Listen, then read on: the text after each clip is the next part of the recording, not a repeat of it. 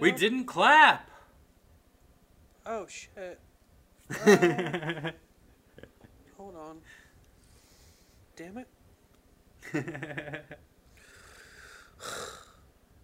Okay, you're on speaker. My technical issue was actually just that my alarm clock's... it's weird. Like, I set my big alarm for 2:30... Or, sorry, for 2, and then I set my phone alarms for 2:30 and 2:45, and then I woke up square at 4. Oh. Yeah, all right. None of that shit went as planned. That's how it goes. Is it how it goes? Is that normal? I mean, sometimes. I feel like it's because I went to bed at 11, like a.m. this morning. I just planned to take a nap and then do the podcast, but that actually happened last week, and that's why we missed last week. Okay. Yeah, I thought I would just take a nap and then clock in, but I was I wildly overslept. I mean, apparently you were tired. Yeah, real tired. So what's been up? I feel like we haven't done this thing in like 6 months. Yeah, it's been at least 4 weeks, which feels crazy. Like a giant amount of time. Well, this is our season finale right here. Really? We won't do another one before Christmas? I mean, in 2 weeks, that'll be Christmas Eve, so nah.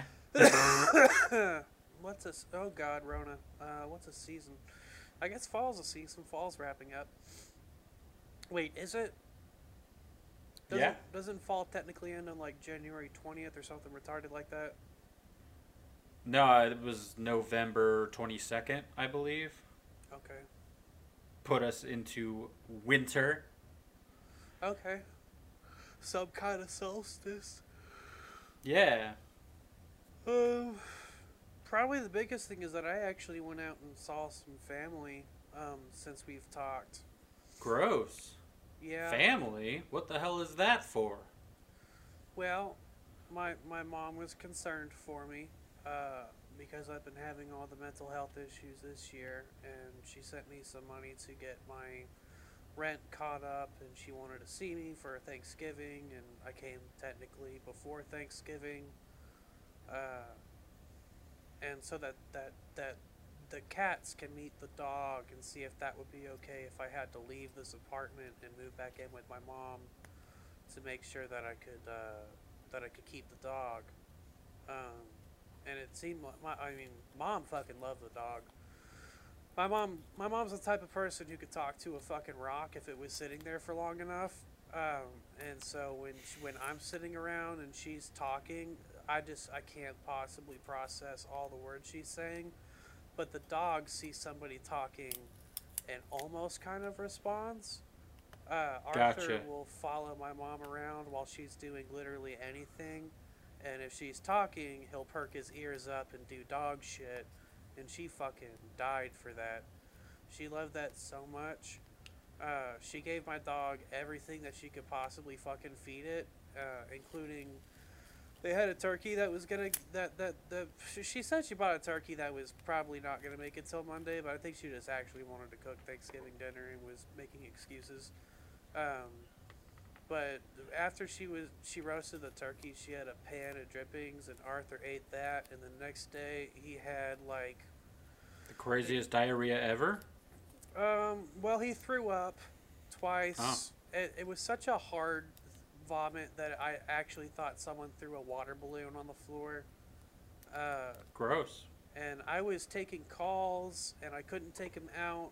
And you know, it's like I'm only clocked in for 2 hours at a time between breaks. But yeah, he went off into the corner and farted so hard it fucking scared the shit out of me. Like, and it scared the shit out of him too. He didn't have that much poop come out, but just like, it was not a dog's fart. It was you ever fart so hard that you scare yourself? Yeah. He was bugging me for a bit, and then he just walked away and fucking sharded on the floor. And, like, the fart rip was so fucking loud, dude. Shook the fucking table. I thought there was a grown man in my apartment. I'm sorry, am I back there? It's like, dude, I ripped ass. No, it's my dog back there feeling kind of sick. But he was cool by like 4-ish, you know. Once he had the big massive fart out, he took. It was kind of sad to see, because like, I see it in myself a lot, where you sit down and you think this is gonna be a big shit, but then not enough shit comes out, so you're just kind of on the toilet waiting for more shit, and then eventually give up. Yeah, but I saw that in a dog. Like. He's just out there on the side of the road squatting and looking at me, and he's like, "Dude, it's fucked up in here, man. There's gonna be some more shit, I promise." And it never came for him. Well, poor bastard. Hopefully one day it will, or he'll die, and that's a bad thing. He's pooped a lot since then. He's a fucking poop factory. Should have just named him Poop Factory. I would have if I knew that half of his body weight would be pooped every day. Well, maybe you just change his name then. From Arthur Morgan to Poop Factory. Or maybe it's just Arthur Poop Factory Morgan. Poop Poop. Come here, Poop Poop. You'll respond to anything as long as it has dog inflection. Yeah, there you go. Come here, Poop Poop. Dog inflection. I mean, that's what's up, man. You talk to a dog like it's a dog, and it acts like a dog. Mm-hmm. He actually didn't poop that much yesterday. I was very surprised. I think it's because he needs more exercise. He's trying to run on walks more. We need to take him over to some place to run. Probably take him to John or something. Yeah, take him to like a high school track. That could work. So my mom's house doesn't have a fence, but she has a yard, and I did the experiment where I let my dog not be on the leash. Did he run away? No. As long as he was in line of sight, I could tell him. He was like, "Hey, man, come back," and he'd come back. We had trouble pooping the first day we were out there. It was like he was trying not to break away too much, and he kind of needed like. I don't know if you've probably experienced this. Sometimes if you have a bad diet and you don't exercise much, you don't need to poop that bad. But then if you go and do some exercise, it's like you've moved your shit around and you need to poop, and it's a good poop. Oh, man, that's not even like a thing where you have a bad diet and all that. That's just when you exercise, you tend to work everything through. That's just how it goes. It's magnificent. Yeah? But he was staying so close to me the first day that he didn't. He just like he wasn't pooping much. But then finally, I got him to start running across the yard and doing all that shit and going as far as he could, test his boundaries, and then come back. And then after he ran a little bit, he shit like 4 times. Well, there you go. Yeah, he just needed to run. He ran so fast that all the poop in his intestines slid backwards. That might be perfect. His ass can pick up his feet, dude. Like, it's kind of intimidating because I've been in the house and he runs at me and jumps at me while I'm in a rolling chair, and sometimes he pushes me into shit. But yeah, just out on some property, you see this dude running at you from like a block away. He's coming in hot. He's a heavy dog. Well, yeah, he's a big old boy. Yeah, he's half pit bull, man. He's a little taller than Goose. He's not that big, but you still don't want to catch the whole thing at one time. Yeah. That's dogs for you. He's got strong muscles. That's most of his weight, is that he's not that tall, but he's half pit bull. Dense. He's a dense boy. Super thick. He's a super thick boy. Thick. Well, that was one of the items. What did you do 2 or 3 weeks ago? Well, of course, there was Thanksgiving where I sat in my apartment by myself, and I don't really remember what I did. The same thing I do all the time, so nothing different. I guess I watched YouTube videos. Jesus. Yeah. Wasn't going to go do any family shit because, you know, my brothers have kids that are in school and all that nonsense, and, you know, some of the anti-mask nonsense. I'm like, nah, I'm going to sit here and eat a bunch of garbage and watch YouTube videos. Are the children anti-maskers? I don't think so. Like, all of my brothers believe in conspiracy theory stuff, like, slightly, just in different, like, genres, I guess. So I don't really know exactly where Matt stands on all that. But I don't know. So I was just not going to risk it because either way, you know, kids be hanging out at school coughing in each other's mouths. I remember doing that. I don't feel like dealing with that nonsense. That's the main reason I don't go over to John's and stuff because, well, Audrey deals with those kids coughing in each other's mouths. Maybe they're coughing in her mouth. I don't want to deal with that. So I will not watch that. I saw that pop up and I'm like, I fucking hate Trisha Paytas so much. So much. Like, I watched the fucking David Dobrik channel and shit, which is weird in itself, and she was like a big part of that for a while, and I'm like, I hate this bitch. She needs to get out of here. And then she started popping up on H3, and I'm like, are you kidding me? I fucking hate her so much. Well, she had beef with H3. That was my only exposure to her, was that she had, like, some pseudo-mild beef, and I just dismissed her because it was like, she's dumb. She sounds like she has ringworms. I don't need to listen to her.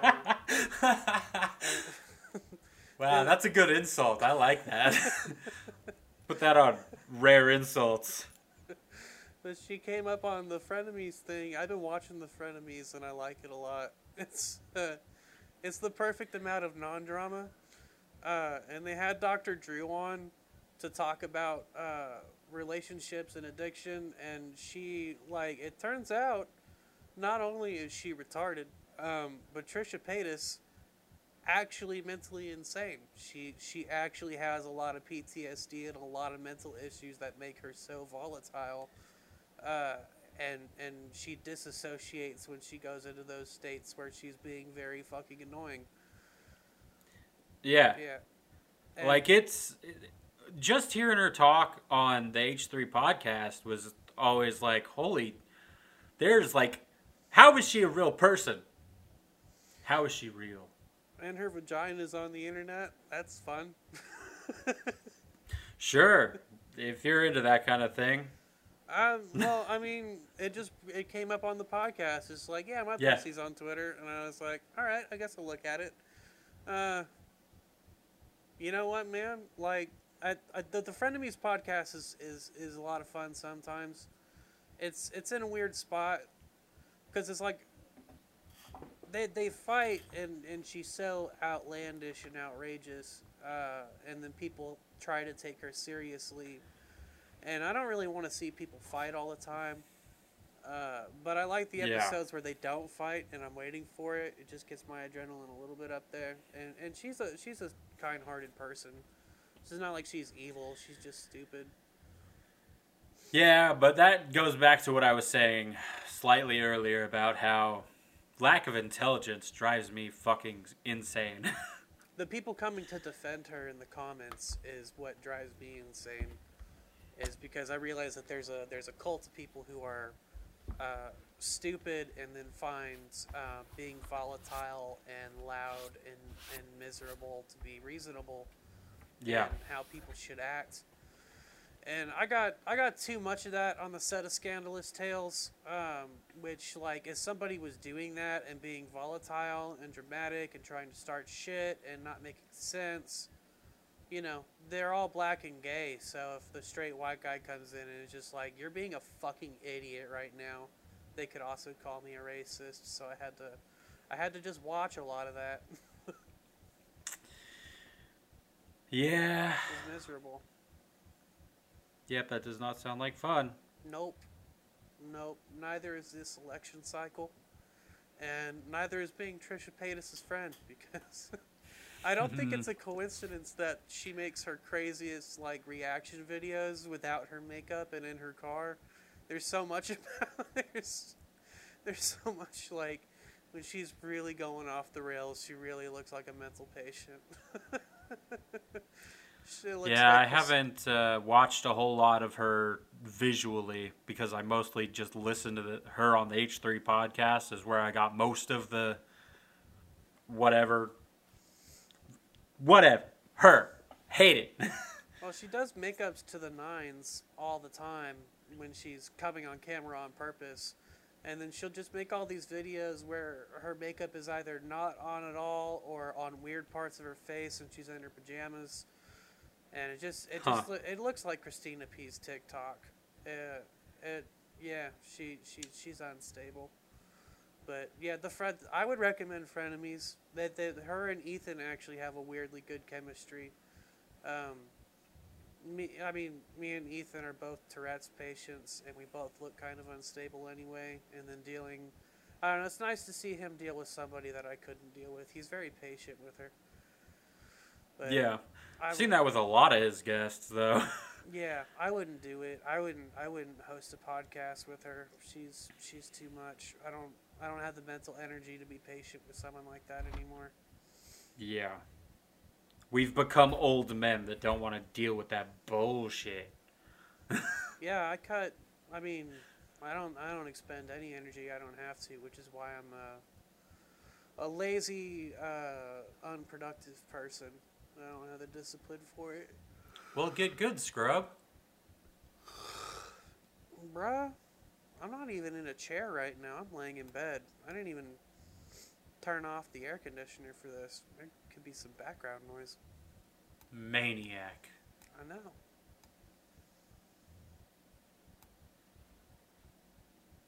All right.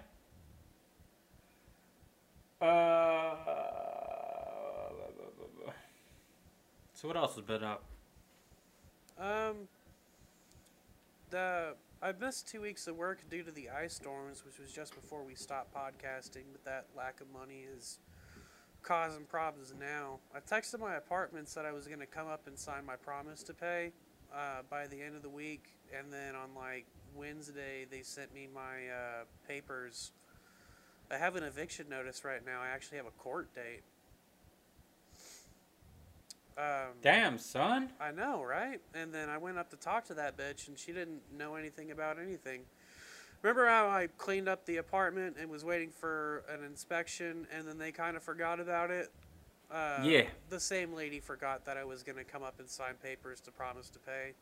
And I think that the same lady might forget about us having a court date, but I mean, they seem to be okay with the fact that I have a court date, but I also had to pay the court fees regardless. I don't know. I put on my, like a good filmmaker, I put on my mic and recorded my conversation with them that they understood that I had an agreement to come up to pay and all that shit. So I might just go to court and fight it. But I have an eviction notice that's gone to court, so either they're going to drop it or I'm going to go move in with my mom, but I haven't talked to her yet about that. But yeah, that's the ice storms really fucked me over, man, but up to the call center had 6 or 7 cases of COVID that month. So it didn't seem like a smart move to go back to work on site either. Yeah. That's fucked. Yeah, I missed 2 weeks of work. Like,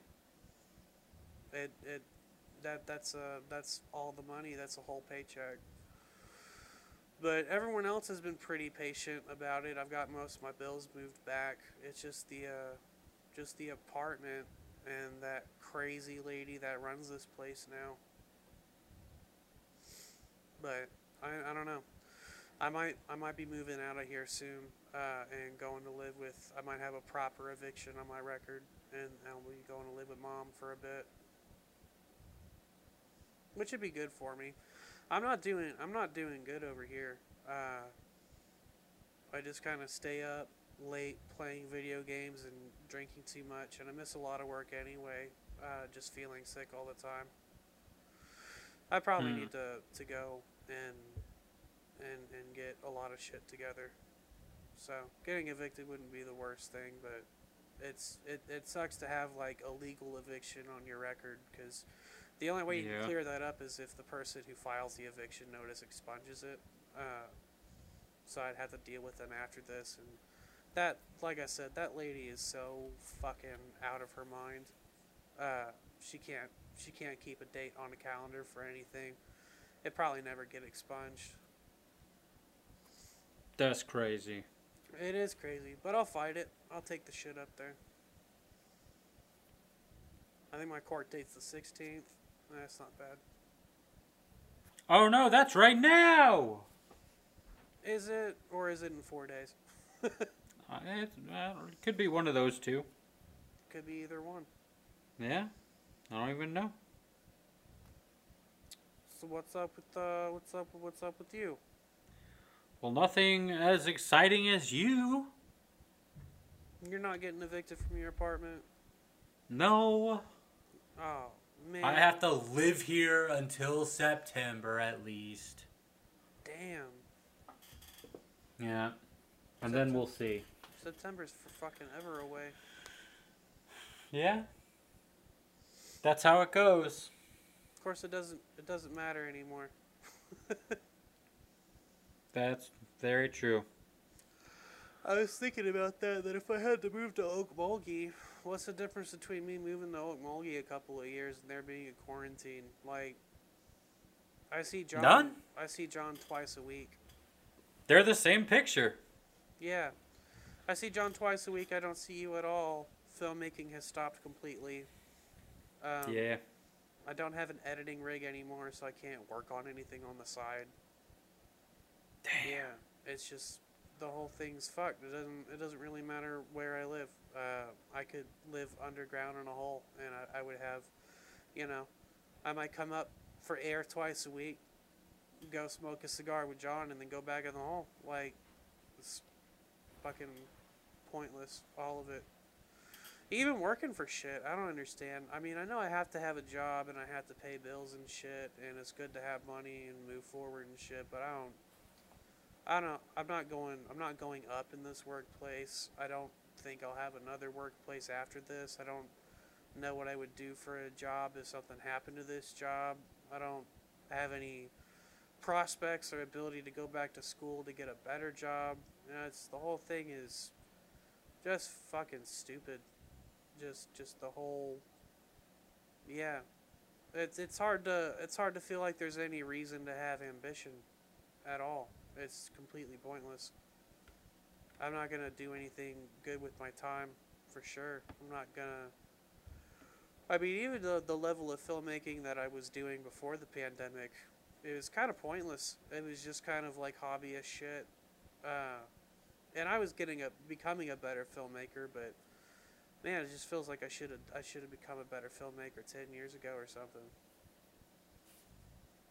All of it's kind of pointless. And it's not like I'm going to go get a job doing videography with anybody. Yeah, so I might as well go back to Okmulgee, or go to Okmulgee. I mean, you know, whatever helps you get your life the way you want it.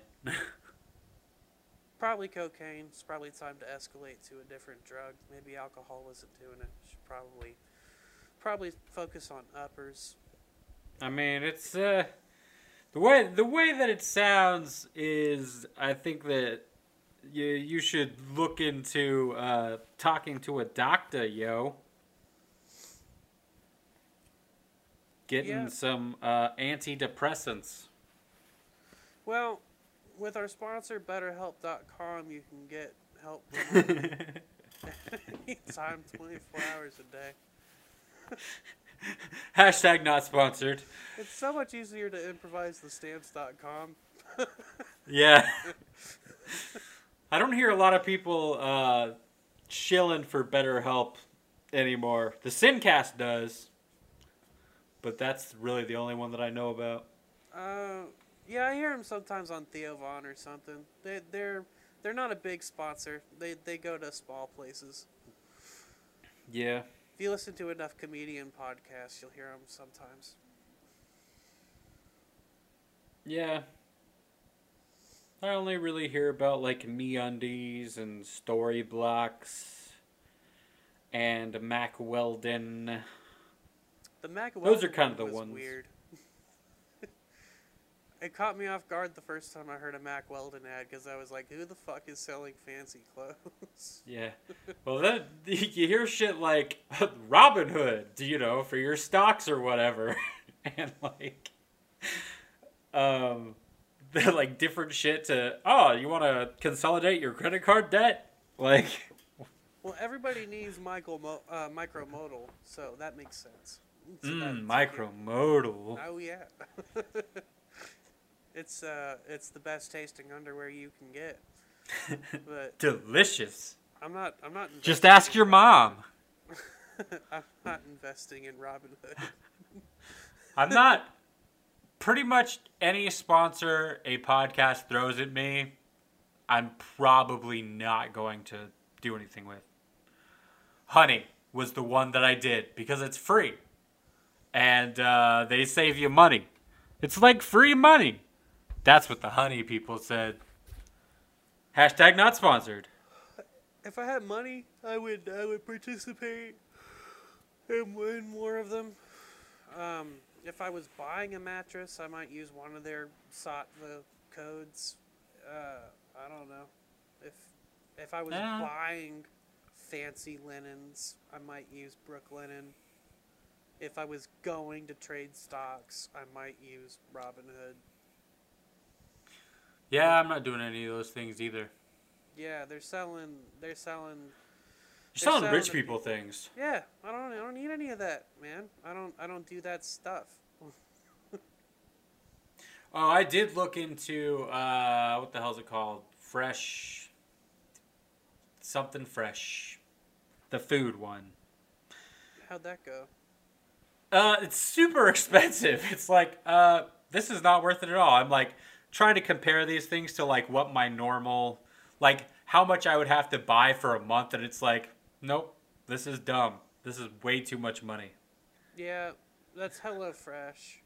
HelloFresh, that's what it is. My sister did Blue Apron and said it was nice, and then I remember asking her how much that cost, and I was like, you could eat so much better than that. Yeah. It's like $15 a meal. It's like, so you're telling me $45 a day? Yeah, that's stupid. You know what I did do is I did buy the Raycons, and I was pretty happy with them. But oh, yeah. When I put in, I think I did fill up the Franco's code. When I put in the order code, like the window refresh, and it didn't apply the coupon. Oh, yeah, you were saying that. Yeah, it's just like their website wasn't taking their special stupid codes. So I just ordered it without the discount, and nobody got any credit. Damn, what's Philip DeFranco gonna do? Probably plug BetterHelp, because that's one of the places I heard the BetterHelp ad.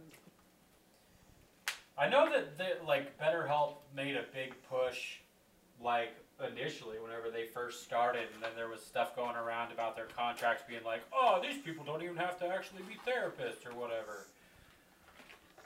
Yeah. Which turned out to just be legal jargon so that they were covering their asses in case something crazy happens. But, you know. Yeah, they had that big push, and then the quick blowback, and then it seemed like they cleared it up, but then they did not go as hard. Yeah. The second wave.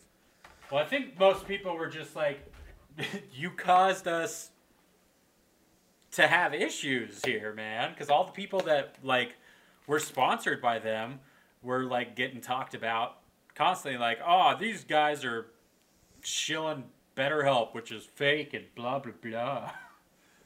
Yeah, they, and I think that they've picked up as sponsors again, but, like, they sponsored H3H3 and Boogie2988, and those are two people that are going through therapy and not really using BetterHelp, and then they had those, like, I had to talk to my audience to honest conversations. Yeah. Whatever. I mean, if you're getting therapy, you're getting therapy. I mean, that's all a pseudoscience anyway. Freud tried to fuck his mom. Psychology's not real. Trump 2024. So, who cares? Gross. Everything you just said, I hate it. Yeah. That last string of sentences was gross. You're a monster. Well, it's great that you can say a bunch of outrageous shit and then end it on Trump 2024. I mean, that's true. That is a good punctuation for anything dumb you want to say. Yeah. Hold on, guys. I'm about to say something really bad. And then everybody's like, oh, okay. I get it. I'm about to really upset the entire room here. Trump 2024. Yeah. Funny shit. Funny shit indeed.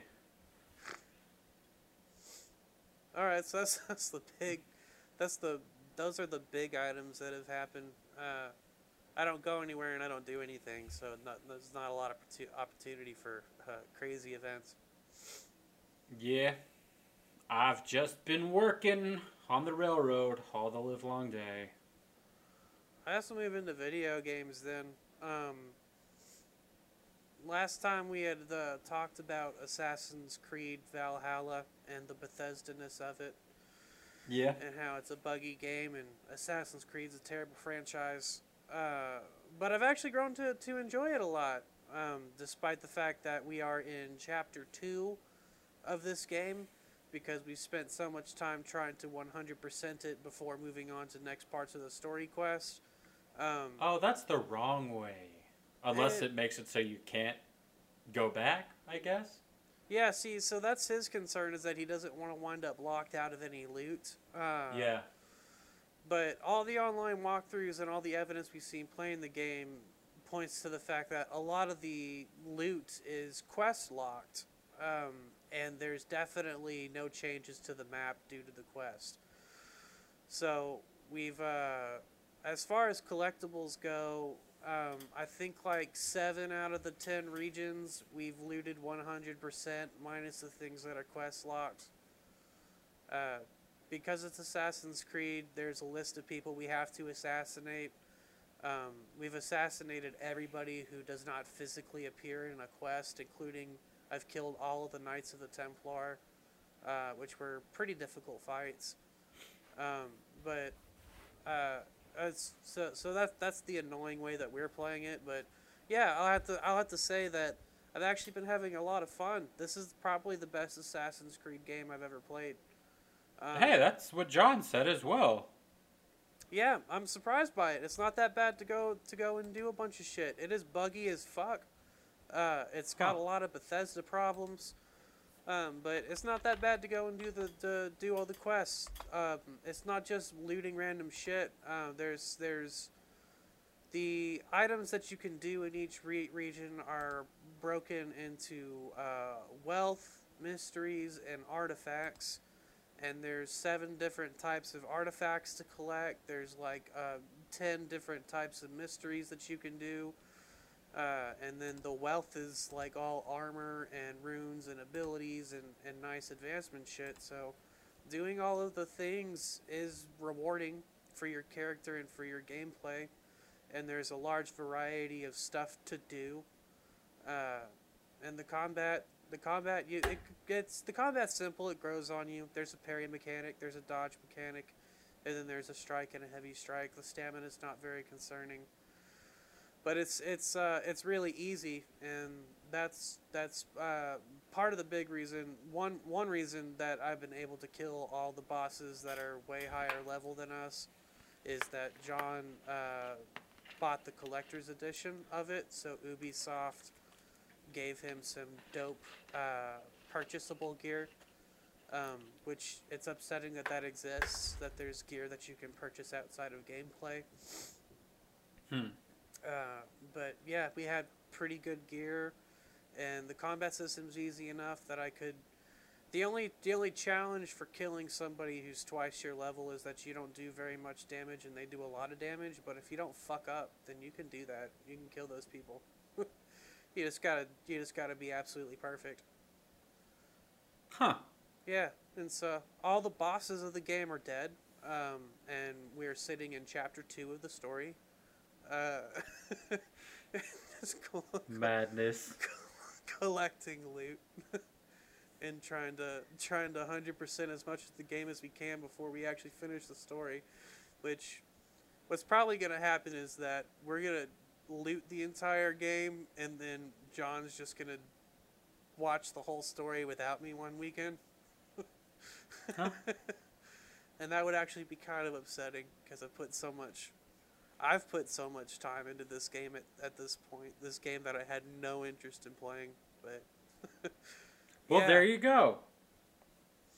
As far as open world games go that you can purchase right now that are being problematic as fuck. Oh yeah, they're the PS4 still won't let you beat so it's all Viking shit, and part of the Viking tradition is to get fucked up on psychedelics and have amazing vision quests, and one of them you wind up shit, what's it called? It's Not Yggdrasil. Yggdrasil is just the fucking tree. It's not Valhalla. The fuck is the place where Odin and them live? Where who live? The Norse gods. Their dumb fucking city. I can't remember the name of it. Asgard? Yeah, Asgard. So you go to Asgard, and there's a quest that you have to complete. And it's been glitching out for all the...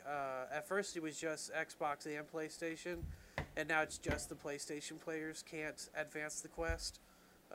It won't register that you have collected the items that you're supposed to collect. So we've 100%ed all the side quest items in Asgard, and we're just sitting there looking at the last guy we have to talk to. And it turns out that after that you go to Jotunheim, the land of the giants, and we're waiting for Assassin's Creed to patch that so we can actually fucking beat that level. And that's side quest shit, but we can't do it. We can't. It's so frustrating. But yeah, other than the patches that need to happen to the game, it's actually been really fun, and if I don't know what it costs, probably $60 like most things, but between $60 and $70, yeah. Yeah, you do not need to get the collector's edition. The box is not that nice. It doesn't come. The thing that it comes with is an action figure. So if you don't give a shit about the main character of the game and you don't want that action figure, who gives a fuck? And the collector's edition is probably closer to $100. Yep. You get Ubisoft points and whatever the fuck, so you can have like the Dranger armor and shit like that, but yeah. It's dumb. The game does feature you play Eivor, and you can either be male, female, or fluid. What does fluid look like? Exactly. Alien? That was my question. It's like... Is it just either or? It's like, I don't... Maybe, how much do I want to fuck this thing? Like 50%? Yeah, I want to know how progressive this game got with a bunch of blue-haired 20-year-olds in their mom's basement. Pretending to make new pronouns, but no, it just means that if you have a cutscene, you can choose to be male or female during the cutscene, so you can switch throughout the game. Okay. But we decided to, John decided to be the girl, which seems like the right move. Yeah, always. Same. If I'm playing the game, I always pick to be the girl. It's like, why wouldn't you want to look at the animated character's booty and think, hey, that's a cool booty? This chick is like 6'7". She's a real Viking, and she wears a lot of armor, so it's not like we're sampling the curves, but at least female voice actor, I guess. Sure. Whatever gets you hard, bro. She a big bitch. I'd fight her. I'd fight her. I don't say that about very many women. But yeah, I'd fight her. I've thought that about a lot of people recently. Not normally hers, though. It would be such a pointless... I mean, hitting Trisha Paytas would be so pointless. It just wouldn't be a boxing match. She would just scream and be loud and no, I don't want. It would look like somebody abusing somebody. Yeah, I don't want to hit Trisha Paytas. Me either. I have no interest in being in the same room as her or the same building as her. I like to see her get hit by a soccer ball, like on accident, but that's about it.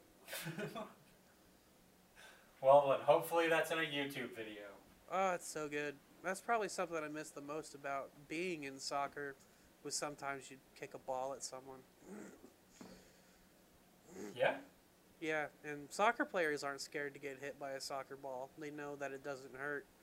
Yeah, I played goalie. I was hit by plenty of soccer balls. That's actually one of the times that I lost respect for my little brother, was he got hit hard in the face by a soccer ball while he was playing goalie, and that was his last year of soccer. Because he quit? Yeah, because he would decide to be a pussy, which, like, I don't get it. At that point, he had played goalie for, like, 5 years, and it's just like, you know, this day's no different than any other day, David. Put your fucking hands in front of your face. Yeah. You have these big fuck-off gloves to catch a rubber ball. Like, how hard is this? That's true. You just, like, first of all, you don't need gloves to do this job. Second, put your hands in front of your fucking face, dude. Like, if you weren't picking your nose, you would have seen the fucking ball coming. You stupid. Oh, that was why. He was picking his nose, he got hit, and then his finger went up into his brain. Yeah, and it made him retarded. That and ADHD. Sure. Man, I got in so much trouble in the 6th grade because it's happened a few times where girls get hit with a soccer ball and they act like somebody kicked them in the balls, dude. They just, like, they freak out, they call the teacher. If you call them bitches for crying, then they're just like, we're not all men, no. Like, yeah. Yeah, no, but they're just acting like professional soccer players. Yeah. I do see. That's probably. That's what that is. Yeah, that's when I see a soccer highlight reel, is somebody being a pansy. Every time. They're making shit up. I never see a highlight reel of, like, soccer players being super tough. Because it doesn't happen. No. How to win that game. You don't even have to be good at soccer to win the game. You just have to convince the ref that the other team hit you. Yeah. And then penalty them to death. Fucking... fucking Euros. I mean, that's technically just the rest of the world. Soccer is everywhere but here, really. It's barely here. My microphone just gave me the low battery noise, which always freaks me out. The product that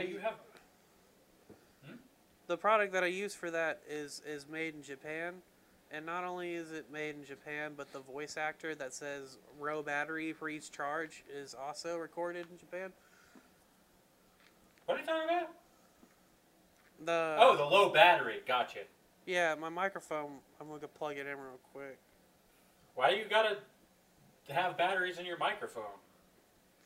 Well, it's that wireless adapter that I had bought. Huh. I bought a mic stand, finally, for my microphone, so I'm not just holding it or laying it on my desk. Well, I have the Zoom microphone. Which is plugged into the Zoom, and then the Zoom runs off of a AA, and then my earbud adapter has its own microphone that transmits to the phone, And I didn't charge that today, but I just plugged it in, so it's good. It'll work while it's charging. Alright. Okay. Alright, okay. But the voice that says "row battery recharge" is really disruptive. And it sounds, I don't know. It's very, it sounds like The Grudge or something. Oh. So it's just like, Exactly. Huh. And you can understand what it's saying? Well, it kind of sounds more like an American female racistly interpreting a Japanese woman. Oh, okay. And then the recording itself is not very good. There's a fan on in the background. The sample rate's really low, so it's kind of distorted. What kind of cheap-ass microphone you got, bro? I mean, it's good enough for phone calls. I don't really care. I mean, I just wanted to have earbuds without having to buy new Raycons, and this was a good solution. All right. Happens to have a microphone, so I can do calls on it. But yeah, it comes in out of nowhere. It stops whatever you're listening to. It goes, "Row battery, free charge." Actually, my I have what the fuck's it called? Like a blindfold thing that has like the Bluetooth speakers in it that I can like listen to while I sleep, and it does that too. I have to make sure it's fully charged before I use it, or it'll wake me up. Be like, cool. Low battery. Nonsense. I forgot that you had that product. Yeah, it's very useful. Listening to stuff with a blindfold on—that's crazy. Yeah. Make sure that, you know, if there's a fire in my apartment, I won't hear it. Yeah, that's been something I've been dealing with a lot, with the paranoia and the instability, as I keep hearing doorbells like somebody's coming to my apartment again. Like I think I mentioned the story about the cop ripping the air conditioner out of my window. Yeah. I can't stop hearing doorbells when I'm feeling freaked out. So I went and I cracked open my doorbell mechanism, and I shoved it. I stuffed paper towels in there so it can't go off. It physically cannot hit the bar that makes the ring, and I still hear doorbells whenever there's fans going and whatnot. It's crazy. I think you need to get some weed, bro. Yeah, my paranoia is really, really high. You get yourself some really chill shit. Yeah, alcohol's not good for that. I mean, it doesn't move you one way or the other. But yeah, I've got to wean off, because like it doesn't seem like doing the research on the literature. It doesn't seem like going cold turkey would be a good idea because of detoxal tremors and whatnot. But. Like, everybody that I know who has ever been, like, a big fan of drinking, it's weird, because it turns into, like, a problem like that. Like, TJ had, like, huge problems with alcoholism. Ended up going to he had to go to, the lesser form of a mental institution, I guess, for, like, a week or whatever. After getting really drunk and stabbing himself in the arm. Jesus. And my friend from work also ended up having to go to a place like that because of his super alcoholism, and then doing something kind of similar. It's a weird thing. So they just like legitimately had to go full, like, cannot drink, has to stay away from it, like, no matter what. Because it's just a huge issue. Yeah, I mean, the spot I'm in is it's all coming together into something like that. The non-productiveness, the lack of opportunities, and the quarantine, and then being left alone with all that and alcohol. It's all kind of coming together in a bad package. Yeah, lockdown has been bad for a lot of people, and then I was on the shit end of that stick for sure.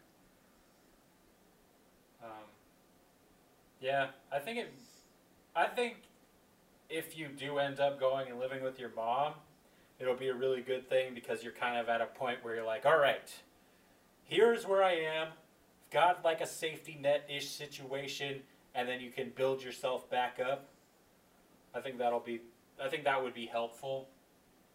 Just not having to worry about, like, I absolutely have to have money to pay for whatever and do all this different stuff. Because, I mean, yeah. I did that. I went and lived with my mom for a couple of years. It was kind of a similar situation.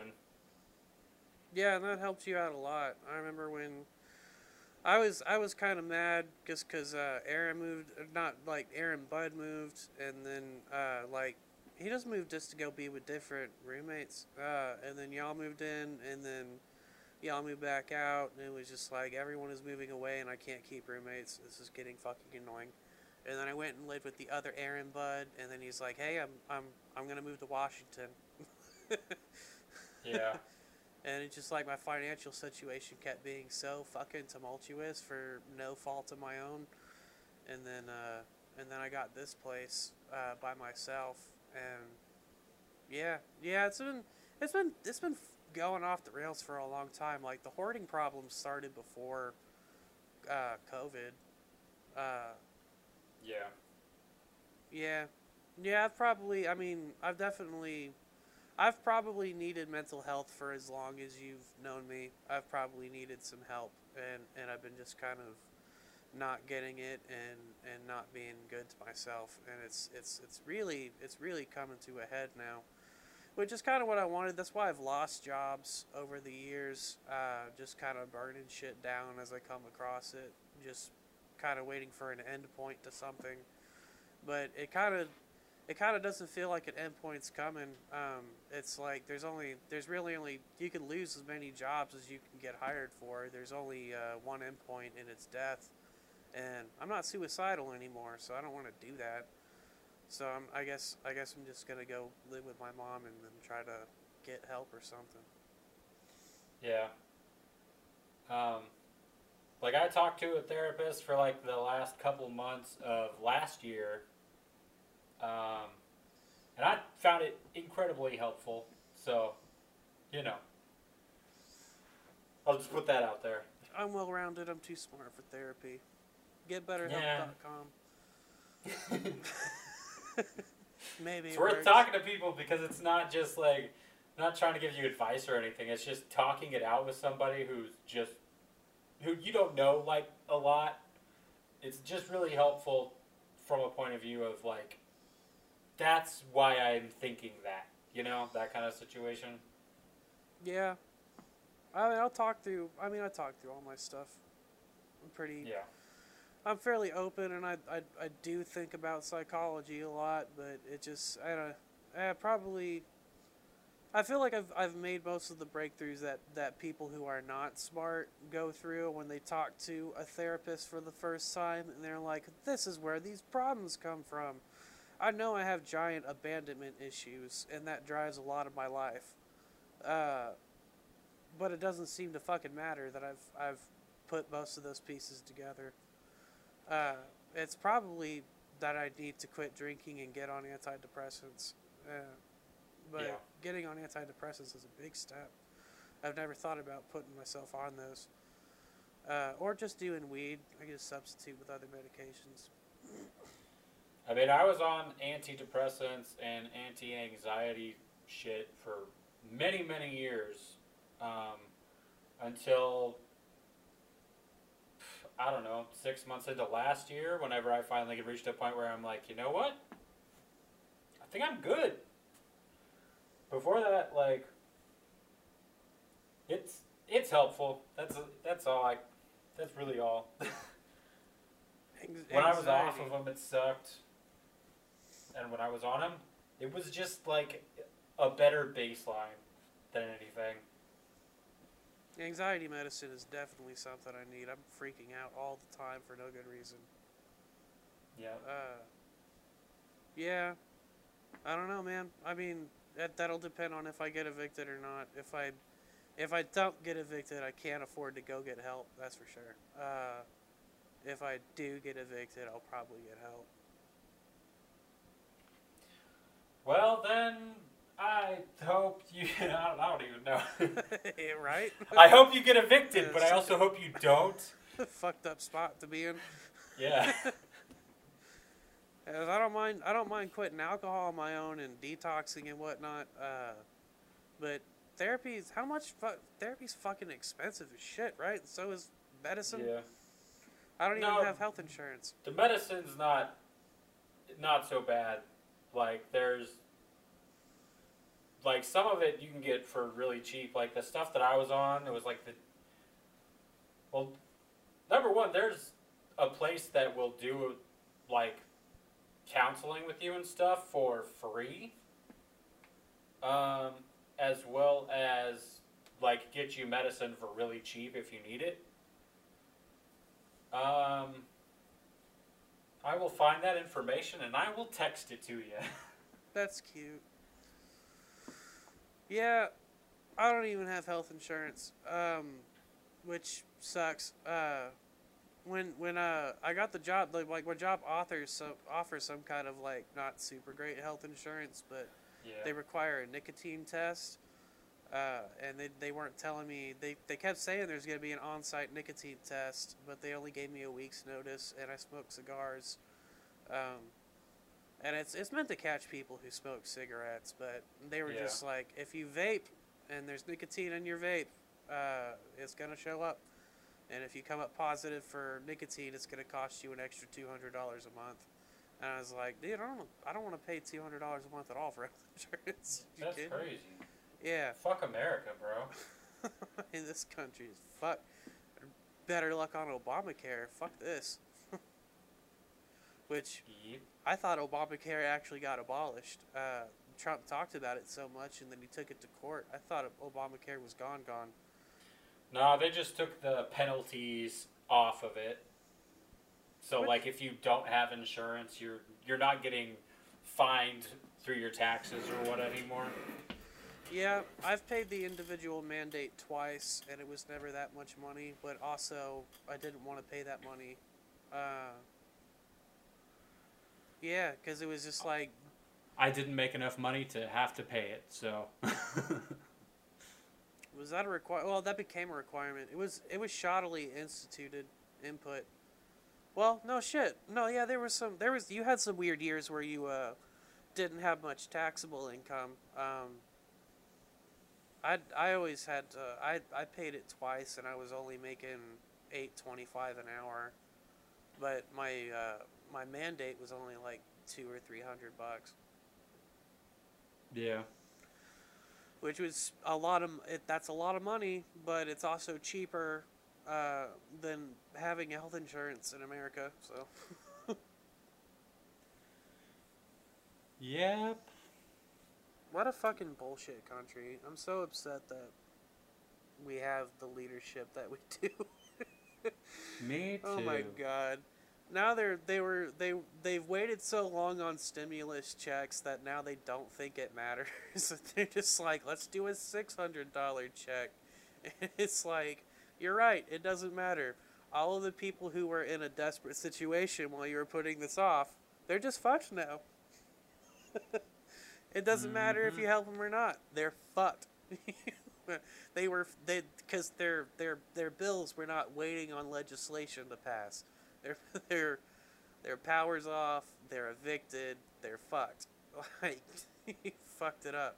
Sure, go ahead and send $600, whatever. It doesn't matter. Yep. God bless America. Yeah, and God bless the Democratic National Convention for rigging shit against Bernie Sanders one more time. Just... Yep. They know if they keep doing it, he can't run forever. He's old. He's, he's still more cognizant than a lot of the people that we have running for office. But, they've only got to fuck him over once or twice more before he can't do it again. That's such a garbage institution. Like, at least in 2016, there was talk and fever and uproar about the Republican National Convention not honoring the votes to to move Trump forward as the nominee, and that got a lot of people upset. And the Republican National Convention went ahead and accepted the popular vote and put Trump up as their candidate, which, you know, in retrospect, I wish they didn't, but also they respected the people's will. They respected their electorate. They respected what people wanted.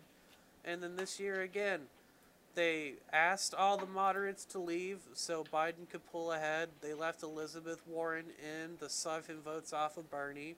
And then Bernie didn't have the votes to beat Biden. And it's just like, why didn't Elizabeth Warren leave? Why couldn't she leave too? Make it a fair fight. Or why did fucking Amy Klobuchar was doing really well? Why did she have to pull out? She had a fair fight against Biden. Whole thing is... Yeah, the Democratic National Convention is such a fucking bullshit institution for doing that to Bernie twice. It's like, don't get me wrong, I'm glad Biden won all day, every day, but it's just like, that didn't have to be the candidate. It didn't. We would have voted for other people. Yeah. Can't trust anybody with power anymore. Nope. Never could. Lunatics. Did you play Genshin Impact yet? I have not. What the fuck have you been doing? Other stuff, bro. You're not playing video games? I've continued my Pokemon Yellow Nuzlocke. Did you complete it? Not yet. Where you at? All right. So last time we talked about this, I still needed to beat the SSN and Lieutenant Surge. And yeah, so I did that. But the Pokemon that I had at the front of my party to take out his one Pokemon, his level 28 Raichu, was a Weepin' Bell, who, you know, is grass, so it resists electric. But then he one-shotted me. He killed my Weepin' Bell in one hit. It was crazy. I was like, what? And then I'm pretty sure I one-shotted him back, so it didn't matter. So I did that with very little problems. So your Weepin' Bell is dead now. He's dead. It's not going to become a victory bell. Nope. Son of a bitch. Sad. This is bullshit. Yeah. I fucking hate Nuzlocke.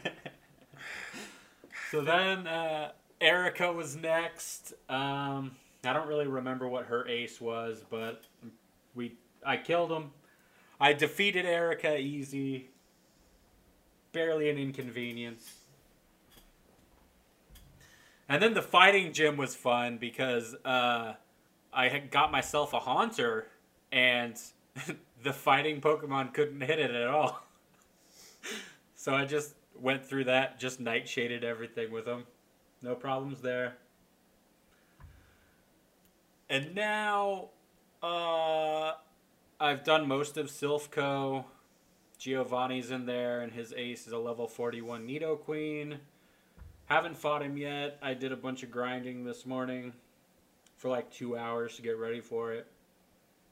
And my team is currently a Dugtrio, Gyarados, Hitmonlee, Blastoise, Kadabra, and Raticate. That's a pretty good team, actually. Yeah, I've also got like a Snorlax and a Charizard sitting in the box waiting to go. But Sabrina's after Giovanni, and I think that there's a good chance I'll lose against her. She got like a bunch of level 50 psychic types, and in Gen 1 it sucks because psychic is weak to ghost, which I have a ghost, but all the Gen 1 ghosts are also poison type, which is weak to psychic. So that sucks. You mentioned having a Haunter for that gym, but it's not in your party? You don't have a Haunter anymore? I still got it. Oh, okay. But it's also a poison type, so it's weak to all her shit as well. And then the only other thing that Psychic is weak to is Bug, and there's only 2 Bug moves in the entire game, and they're very weak. So that's so true. I don't know. I might have to overlevel for that one. Yeah, I didn't even know that bug was the weakness to Psychic, is how understated it was in the first game. Yeah. Because people talked about fighting Mewtwo with the bug, and I was just like, I don't... What do you hit it with? A string shot? Like, right. I think it's like Twin Needle and Pin Missile are the only ones there. Yeah, Pin Missile has a multiple hit, doesn't it? Yeah, but it's like...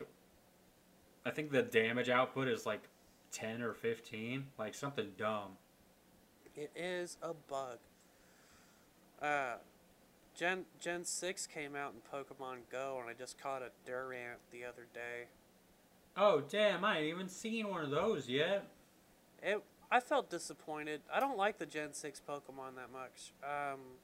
And then Durant. It's a Kevin metal, Durant. I did name it Kevin. It's a, as you do. Metal bug. Durable ant. That's fucking... God. You guys reaching for ideas at some point. Yeah. And then I like it's not Bunnery, but it's another straight up this is just a rabbit. Oh yeah. Yep. Bunnelby or whatever. Yeah, Bunnelby. They keep coming up really weak too. I think I might. Yeah, they are really weak. I thought that was weird. It's like this is weaker than a Rattata. What the hell? Yeah, I might have a 3-star Bunnelby, Bunnelby, but they keep coming up. Like I keep catching like 90 CP rabbits. It's, yeah, madness. Stupid. So pointless. Just like the eggs.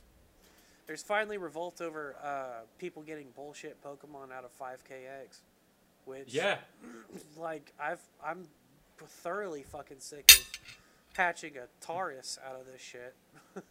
Me too. Huh? I've never liked a Taurus less than in Pokemon Go. Like I wasn't looking for him. He's a Safari Pokemon, so in Pokemon 1 you've got to go to the Safari Zone to get a Taurus, but he's just not that good. Like he's good in games where the fight matters. Yeah, he's a strong... That's the problem with Pokemon Go. It doesn't really matter. He's a strongish normal type. Yep. I prefer he's to have fast and has a really high crit rate. Like, that's the big thing. I don't think speed matters in Pokemon Go. It sure doesn't. I haven't seen crit rates either. Yeah. I know general health, attack, and defense, you know, the three that they measure make a difference. But, yeah, special attack, special defense, they don't even mark those stats. Yep. Which I think those exist in the game, but you can't look at them. No, and it's all the rock paper scissors for Pokemon Go. There's no extra thing to it. Yeah. Even then, in a gym, you can muscle your way through beating a type disadvantage. Oh yeah, easy. I'm surprised that there's anybody who doesn't just conquer gyms. Like when I see that somebody started to attack a gym and didn't finish, I was like, did you have to pee? What happened? My mom was calling me. How did you not take over the gym? It's the easiest thing to do. Yeah, I don't normally fight in gyms very much. I just don't care that much to sit there and spend the time on it. Yeah, I don't. I'll take over two near my house. The Weoko Bank, or Weoki, whatever bank, and then the Sooner Baptist Church, because their parking lots are usually empty while I'm out and about, and I could just park in there. Yeah. The Sooner Baptist Church, I don't know, like, ugh, shit. I'm so scared for cops to pull up and see me in parking lots doing nothing. Like, it's... I tried to get out of there as fast as I can, just because I don't want a cop to stop and ask me dumb questions. But yeah, I'll do those. Other than that, I drive by a few gyms every now and then, and I'll actually just put a Pokemon in a gym while I'm driving. Yeah. And that seems to that gets me enough coins to buy incubators, and that's good enough. Yeah, I'll if I see a gym that is the color of my team, I'll check and see if there's room to drop something in there. Normally there is, so it's like, there you go. That's all I got to do. Yeah, that's all Pokemon Go has come down to is, do you want to walk enough to hatch your eggs, which you probably just, you know, leave adventure mode on and let that happen casually, and then sometimes you log in to catch something. Yep. I'm already kind of bored with the Gen 6 that they have in there. I'm just like, number one, I've seen one Froakie, so obviously they're sitting there trying to be like, all right, we got to make Greninja really hard to get. So automatically I'm like, well, I'm not super interested in that, even though I don't care for Greninja anyways. Greninja's going to be an event Pokemon. Like, that's dumb. It's a starter. It shouldn't be. Yeah, but they're going to have a day for Greninja. I don't even know the I didn't know the evolutionary scale for Lucario either. Oh, yeah. Lucario and Greninja, two Pokemon that are in Smash Brothers. They were in Pokemon games I didn't play. I was super surprised to see them there. They're in I think those are the least liked Pokemon games as well. That makes sense. Apparently it was, like, way too easy. Way too much hand-holding. So, whatever. I'll play it eventually. Why would you need to hold someone's hand to play Pokemon? They're such easy games. Well, whenever Gen 5 came out, they tried to kind of, like, make it more difficult. They tried to make it harder, and they made, like, the story more mature, I guess. And they made the characters older. And then with the very next one, they were like, now we're going back to baby mode. We're going even weaker than we ever were before. Maybe they got backlash about the 5th generation being too hard somehow. I don't know. Kind of makes me want to play Gen 5. I don't know. Yeah, I'm interested. I mean, the best parts about the Pokemon games were always the like, there was a sense of mystery on some things. Like, you can just catch Pokemon and just beat the Elite Four, but then there was always those tertiary big ass puzzles to get to the big legendary Pokemon. Yeah, and those could be challenging to get. Like, I was when I played Ruby the first time, I did not figure out the Regirock puzzle. And with then the Braille or whatever. Yeah, I actually did figure it out, but I didn't have a Pokemon that had Dig. And then most recently, I beat Pokemon Ruby again on an emulator in 2018. I think I might have done it on a stream, or I was just doing it at John's house casually. But yeah. I still didn't have a Pokemon with Dig. Yeah. You get TM Dig once, and that's it. And I had put Dig on a Pokemon and transferred it at some point, I guess. It happens. The Reggies aren't that cool anyways. Well, it would have been cool to get them for once. Well, I mean, that's true. You got to catch them all, but I don't even remember if I've ever actually caught Rayquaza. And that one's not hard to get. I don't remember what you have to do to walk up to Rayquaza, but it's not that hard. I don't actually know. I've never played Gen 3. Well, I mean, I've played a little bit of Fire Red, but Ruby and Sapphire are really good. I would recommend those. Yeah, I have the ROM for Emerald, so I'll play that one after I play Crystal. I like them a lot. I probably like them maybe more than I liked Crystal. That's tough. That's weird. Maybe, I don't know. Ruby was my last one. I didn't play after that. Yeah, Gen 3 and 4 are the ones that people freaking swear by. Yeah, number 2 was so good for me when I played it. Or the Crystal, I had Crystal and Gold. I loved them so much that now that I'm thinking about playing them, it's like I would go back and do that again. Yeah, I played Silver initially, and I believe I beat it. And then I got Gold from Aaron Lechleiter and played half of it, and then the save battery died. And then I just got Crystal on, what's it called? Virtual, the virtual whatever the fuck it is from Nintendo. Virtual console, that's the word. Rad. Yeah. You actually so paid for it. That's crazy. Oh yeah, dude. Is that how you're recording? You're actually buying the game on a console?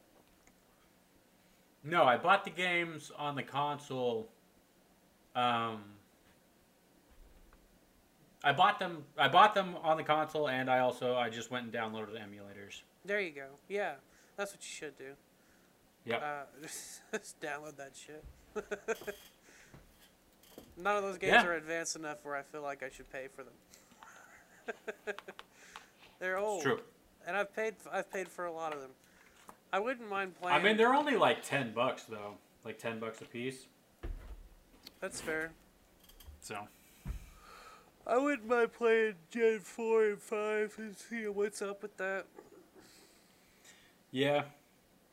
I am intrigued. It's not a Pokemon, but Smash Brothers finally announced their next DLC character. I was very surprised by. Who is it? It's Sephiroth from Final fucking Fantasy. Oh, that makes sense. No, it doesn't. Weird. Well, it kind of does. So all the polls, everybody thought it would be Crash Bandicoot, actually. And then some people thought it would be Sora from Kingdom Hearts, which I was like, Kingdom Hearts is a... I didn't play Kingdom Hearts, but I always insult it. But...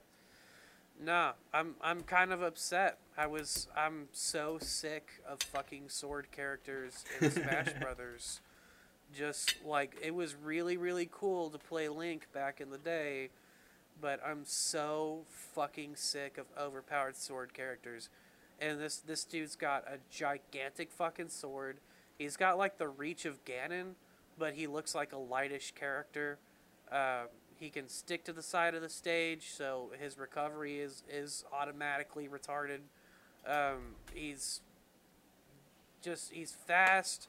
He's got a physical counter, it looks like the Fire Emblem characters, which kind of broke the game a little bit. He might have a physical counter. Not just a reflector, but it looks like this dude was manufactured to be a top-tier sword character, and we have fucking enough of those. Like yeah, I was more excited for Crash Bandicoot, even though I don't play those games, just because it would be another interesting character. Like getting Banjo-Kazooie was really cool, even though I hate fighting Banjo-Kazooie so much because he's got that cheap bullshit move. But now we have another sword character. Sword characters notoriously win most exchanges. They have reach. Their weapons have resistance. I'm sure some of his moves are going to have armor. He's fast. He can jump up the side of the stage. He's, God, it's just like, I'm not looking forward to, as much as I didn't like playing in Elite Smash, I'm not looking forward to having another just automatically good character.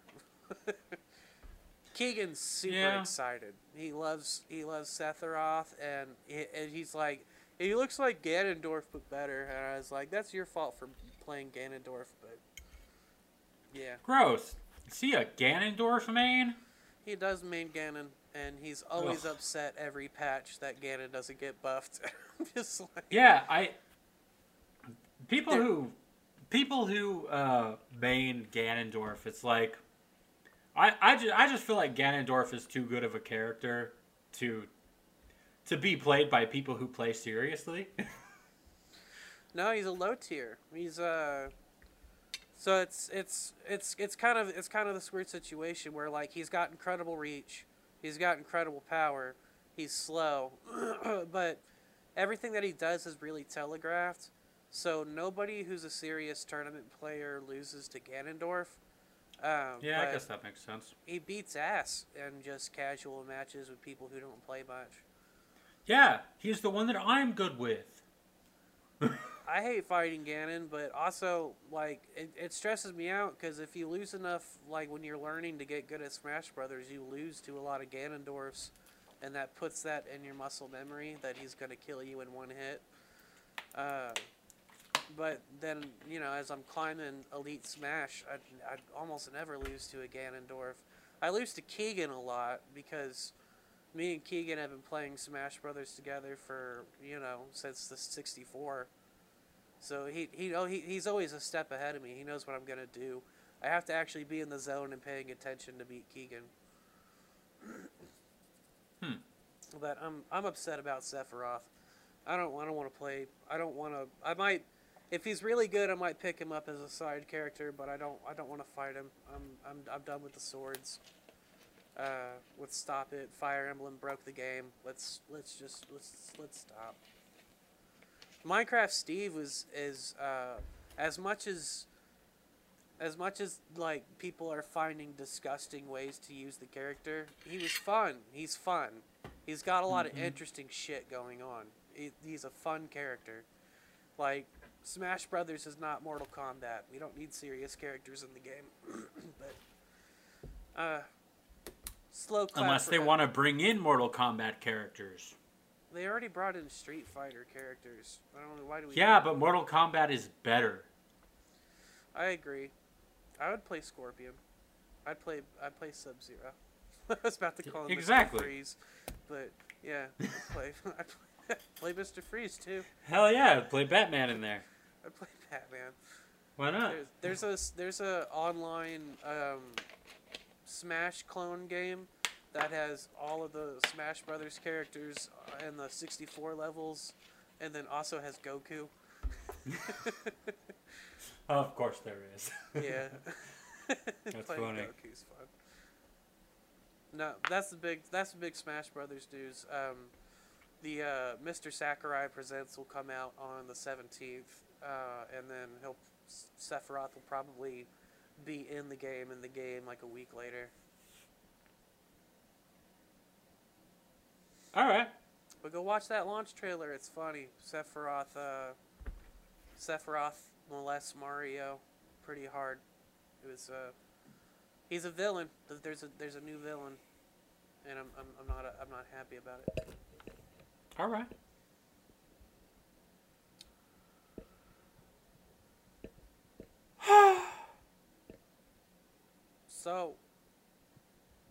So is for horses. Do you have more game news before I bitch about Genshin Impact? Nope. Alright, I'm going to bitch about Genshin Impact.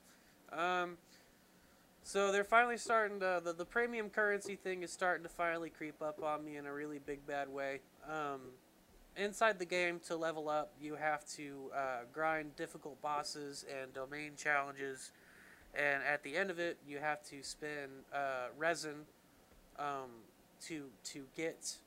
upgrade materials, and I've run out of resin, and you can't get resin without upgrading without leveling. There's very few situations where they give you more resin without having to just purchase it. So I'm at a point where I cannot level up my characters anymore, and I just can't. Seems like I can't do anything. Like, I can use Primo Gems. It seems like the game has gotten to a point where I've grinded it down that I can only do something in the game every other day. Because you need the premium currency to unlock new characters and do the loot boxing. And I love the loot boxing. Loot boxing is addictive. That's why they put it in children's games. Of course. But also, just doing the grinding requires a sub-premium currency that I can unlock with the premium currency. So I would be using Primo Gems to get resin so that I can get my character strong enough to do the challenges, because I haven't... There's still one challenge in the game I haven't beat. I haven't beat the Spiral Abyss. It's too hard. I'm on the 6th floor of it, and it requires you to have 2 teams to get through. And one of my teams is strong enough, but the other one is not. And I keep unlocking characters through the loot box system to help me get through that, but then I had to level up the characters, which all felt fine. It was fun to level up characters until I ran out of resin, and now it's like I can't do anything to do these characters anymore. I really wish that I knew that that was going to be a limit when I started doing the game, is that like just grinding inside the game is going to be enough. But they've got to do stuff. Got to do something to make money. I haven't spent a dime on this game, and it's been something I do every minute that I'm not working for, you know, since October. Like, in a fair universe, they definitely deserve some money from me, but now I have to actually, if I'm going to spend money on the game, I have to sit down and look at like what's actually a good way to spend money on the game, because I don't mind, especially a game that's that big, that is offered that much. Yeah, I probably should give them $20 or something. They've provided a lot of high-end entertainment, a lot of hours of it. But I just don't want to spend $20 and then, like, wind up burning through consumables really quick and then feeling like I have to spend $20 again really fast. Yeah. So that'll be the next update on Genshin Impact that I give is, was it worth it to spend money on this? Because until then, I'm still gonna log in and do my daily quests, but that's kind of where it's at. I've done all the story. I filled out the map. I've unlocked a bunch of characters, but it's gotten down to the point that it's just like, I'm just doing daily quests to unlock the free premium currency that it'll give me, and then slowly advancing from there. So, still a great game, still fun. There's still easily 80 hours of fun to have, because they give you a lot of that stuff for free up front. But then once you're on the back end, far and away, it's just like, I can't really move forward. I can't play this as much as I want. It's not like you know, when you buy a game, you can play as hard as you want and achieve as much as you want. But when you have these free-to-play games with the premium currencies in it, it's like, I kind of have to spend money to play harder right now, or just grind this out slowly. So I'm gonna be probably not spending any money on it, but I'll still log in and do daily quests and see if that's still fun. But yeah. All right. Probably go back to BioShock or something. Well, that's how it goes sometimes. They try to do too much nonsense. Too much nonsense. Yeah, I wouldn't be so bad, and I've been participating in their surveys. Because they've made, I think, $400 million in the last 2 months. Something absolutely fucking insane off of that. So they've been giving premium currency out in the game, and then asking for surveys. And that's one of the complaints that they're realizing is that, like, you have a character and you're going to level it up. And you level up their level, and then you level up their weapon. And then they each get 5 artifacts to boost their character. And then you have to level up each of those, and it just winds up, and then you have 4 characters in a team, and then it's not enough to have just one team most of the time, so it's like, Jesus Christ, there's so much shit to level in the game, and that criticism is it's reaching the top ears at the company. They're understanding that that's not a good mechanic, you have to, like, it's like resin wasn't even billed as the premium currency. It was just billed as a game consumable. And then it's like, oh shit, I ran out. And then there's a billion things to fucking level up. And I have to do that for each character. And then, yeah, that's no bueno. It's no bueno. But they'll either change it or be like, hey, fuck you. This is free. Pay that's for it. That's fair. Well, is there just a pay version? Yeah. I wish that they would do shit like that. Just be like, hey, if you really like this game, you can bypass all this nonsense if you just pay $60. We'll give you... Well, yeah, well, that's insane, too, because it's like, if you give us $60, we'll give you all of the characters we make, all of the downloadable content that's coming, because, like, they release new content and new characters and new shit all the time, and the story is coming through downloadable content, like, every month there's a new theme and a new story, and you get more story quests. So probably the start of January or the mid-December, they'll put out a new thing, and the game will be exciting again for a week. And that's still going to be free, which is super cool. That this game will live as a like Smash Brothers could technically live in its current existence forever, and they can always add new characters, and will always pay $6 for the new character. And we can just do how that works? Yeah, the you could pay $30 for the fighter pack, or you can pay $5 or $6 a character as they come out. And then for Genshin Impact, they can live as the game itself is a company. They can continually update it and add new quests and new regions and new shit forever, like World of Warcraft did. And then just expecting people to pay $15 a month to play World of Warcraft, they could be like, hey, sometimes you spend $20 on consumables, and that would be fine. But a lot of great free content. I don't know where I'm going with this. I'm in a conflicted place because I've never played like a mobile app game for more than a day, and I've never been stuck in a gacha system before, but there's also not been games, well, I guess Fortnite, there's not very many games that are this advanced and this full and this fun that have a gacha mechanic, and even Fortnite doesn't really have a gacha mechanic. They just sell skins. Yeah,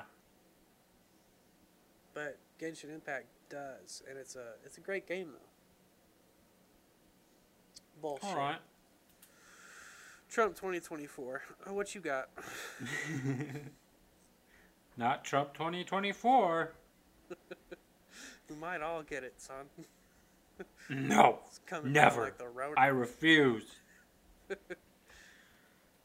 I watched stuff.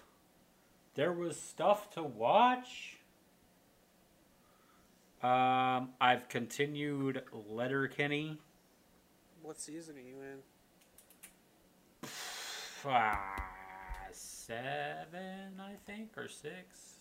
5.15 inches. Why is this being weird? Well, that joke means nothing to you. Then you're in season 6. I am in season 7. Season 7, episode 4 was the last one I saw. Oh, okay. So you did see McMurray reveal his penis size on Crackin' Egg. Yes. Yep. You gotta measure from the balls. That's a good tip. Nah, you gotta measure from your asshole. That's a better tip. And Mary Fred's a keeper if there ever was one, bud. I actually really like season 7. I love season 7 so much. Wait, is he with Mary Fred right now? No. Yes. Yeah. Yeah. Yes, season 7, one of 2 seasons that only has 6 episodes. They all only have 6 episodes. Oh no, sorry, some of them have a holiday episode. All of them have 7 episodes except for season 1 and season 7. No, they all have 6 episodes. Some of them have a holiday episode. That's a bonus. It doesn't count. It counts. It's a holiday episode. It doesn't count. What? Why wouldn't that count? Because it's not It's not part of the linear story. There is no linear story. There is a linear story every season. There is barely a linear story. There is a linear story. Season 1 is how they meet Tannis. It's a linear story. The skids turn into a... Really? It felt like they already knew her to me at that point. No. I mean, this is one of the more surprising things about rewatching the show, is that things happen in a sequence. And they don't meet Tannis until after Fartbook. Like, they find the pot on the farm in episode 5, and then there's the scrap with the skids in episode 6, and that's the first and second time we see Tannis. Say that last part again? That's the first and second time that we see Tannis, episode 5 and 6 of season 1. Okay. Yeah. There's a bit of a sequence. There's a small sequence to each season. You're experiencing it now. Season 7 has a story arc. I'm not going to spoil the ending. Well, okay. But did you see that the new season of Letterkenny comes out on December 26th? Fuck, that's so late. I'm only going to have Hulu until the start of January. Well, then you have 4 days to watch it. That's not enough time. There's going to be 7 episodes. You could do that in one night. But I only do one a day. Just break that rule. During the week? How have you been enjoying it? Because you just went through the... Season 6 has a lot of hockey episodes, I think, and those are fun. Yeah, I'm pretty sure you're right. Lots of hockey.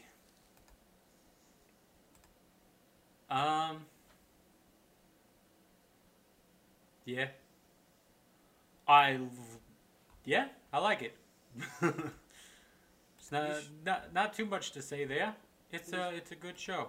You should stop what you're doing and go watch. I'm podcasting right now. Okay, well, don't stop the podcast, but go watch the Letterkenny Season 9 Cold Open, because they put it, the Hulu put it on their YouTube channel. Which is a weird sentence. Spoil things?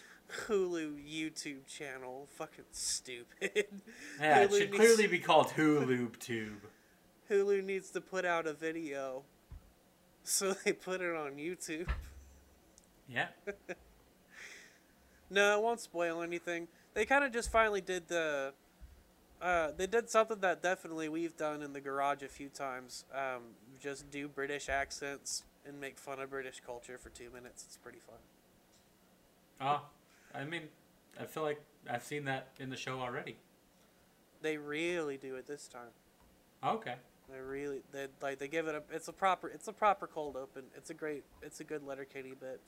A little predictable, but, you know, sometimes the low-hanging fruit is the sweetest. And yeah, predictable is comfortable. It's a very comfortable show. It's pretty predictable. But that's for the most part. There are those things where I'm just like, I hate this. But, you know. Yeah, it does make... It makes Glenn and the Skids make John and Keegan uncomfortable with their weirdness. I actually don't have too many problems with them. I was really... Whenever Stewart cut his hair, I was like, good, finally. And then it was back, like, the beginning of the next season. I was like, I hate it. It was back under a hat and wig. Yeah. That's right. Stewart got yoked in season 6. Yeah. And then there was, yeah, the whole drug dealer storyline. That's an arc. Stewart had a redemption arc. And you've met Ronnie and Daxie now, which are my favorites, for sure. Yeah, they've been around for a minute, though. They pop up first in season 5? Season 4. 4? Yeah. Yeah.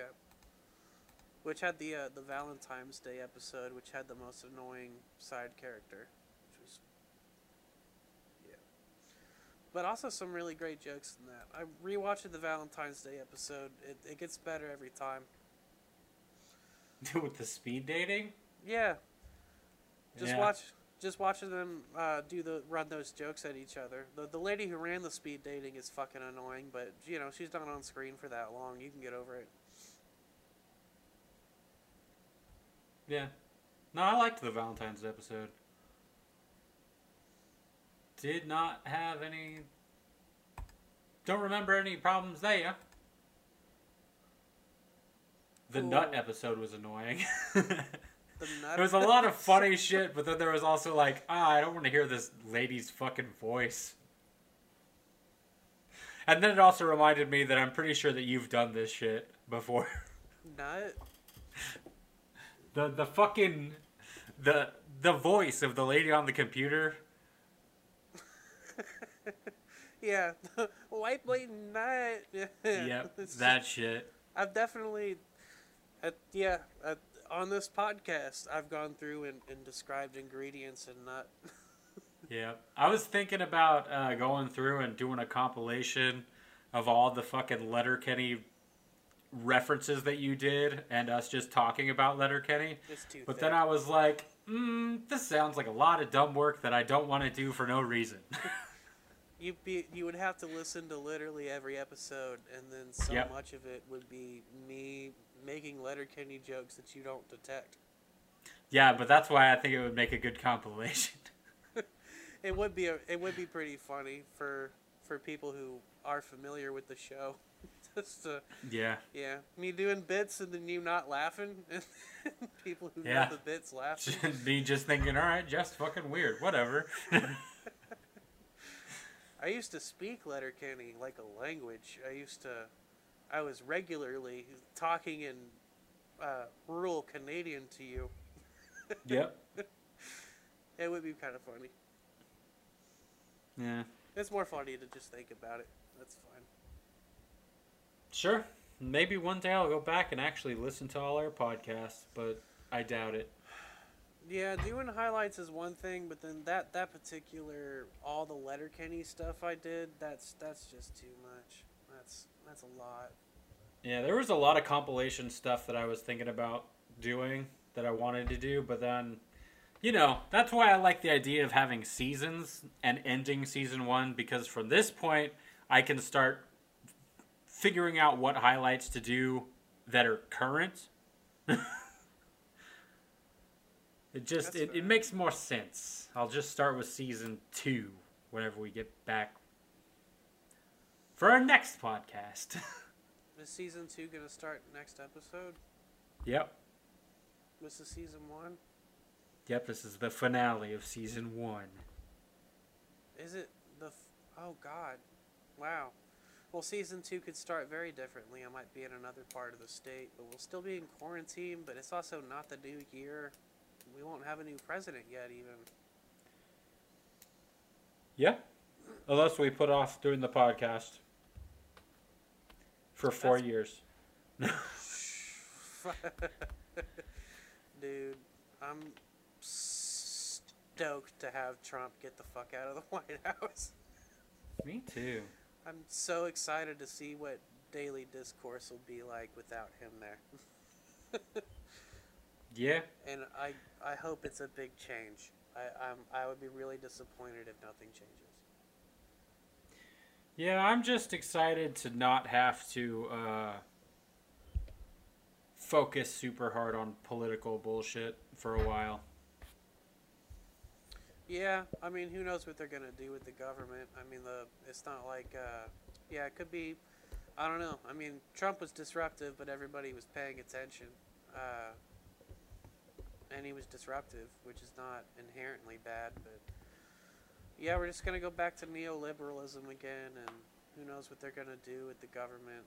It could be stagnant and bad. It sure could. You listen to any records? Yep.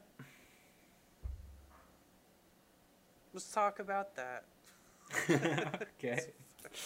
I mean, there was still a bunch of other stuff that I watched, but we can go to music. Oh, shit. What else did you watch? Letterkenny is the only thing that matters, but what else did you watch? I mean, that's fair.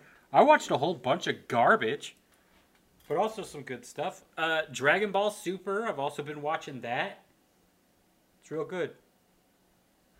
Last few episodes are like the most excited that I've been for any kind of Dragon Ball anything, basically since I first saw the Boo Saga back in the day.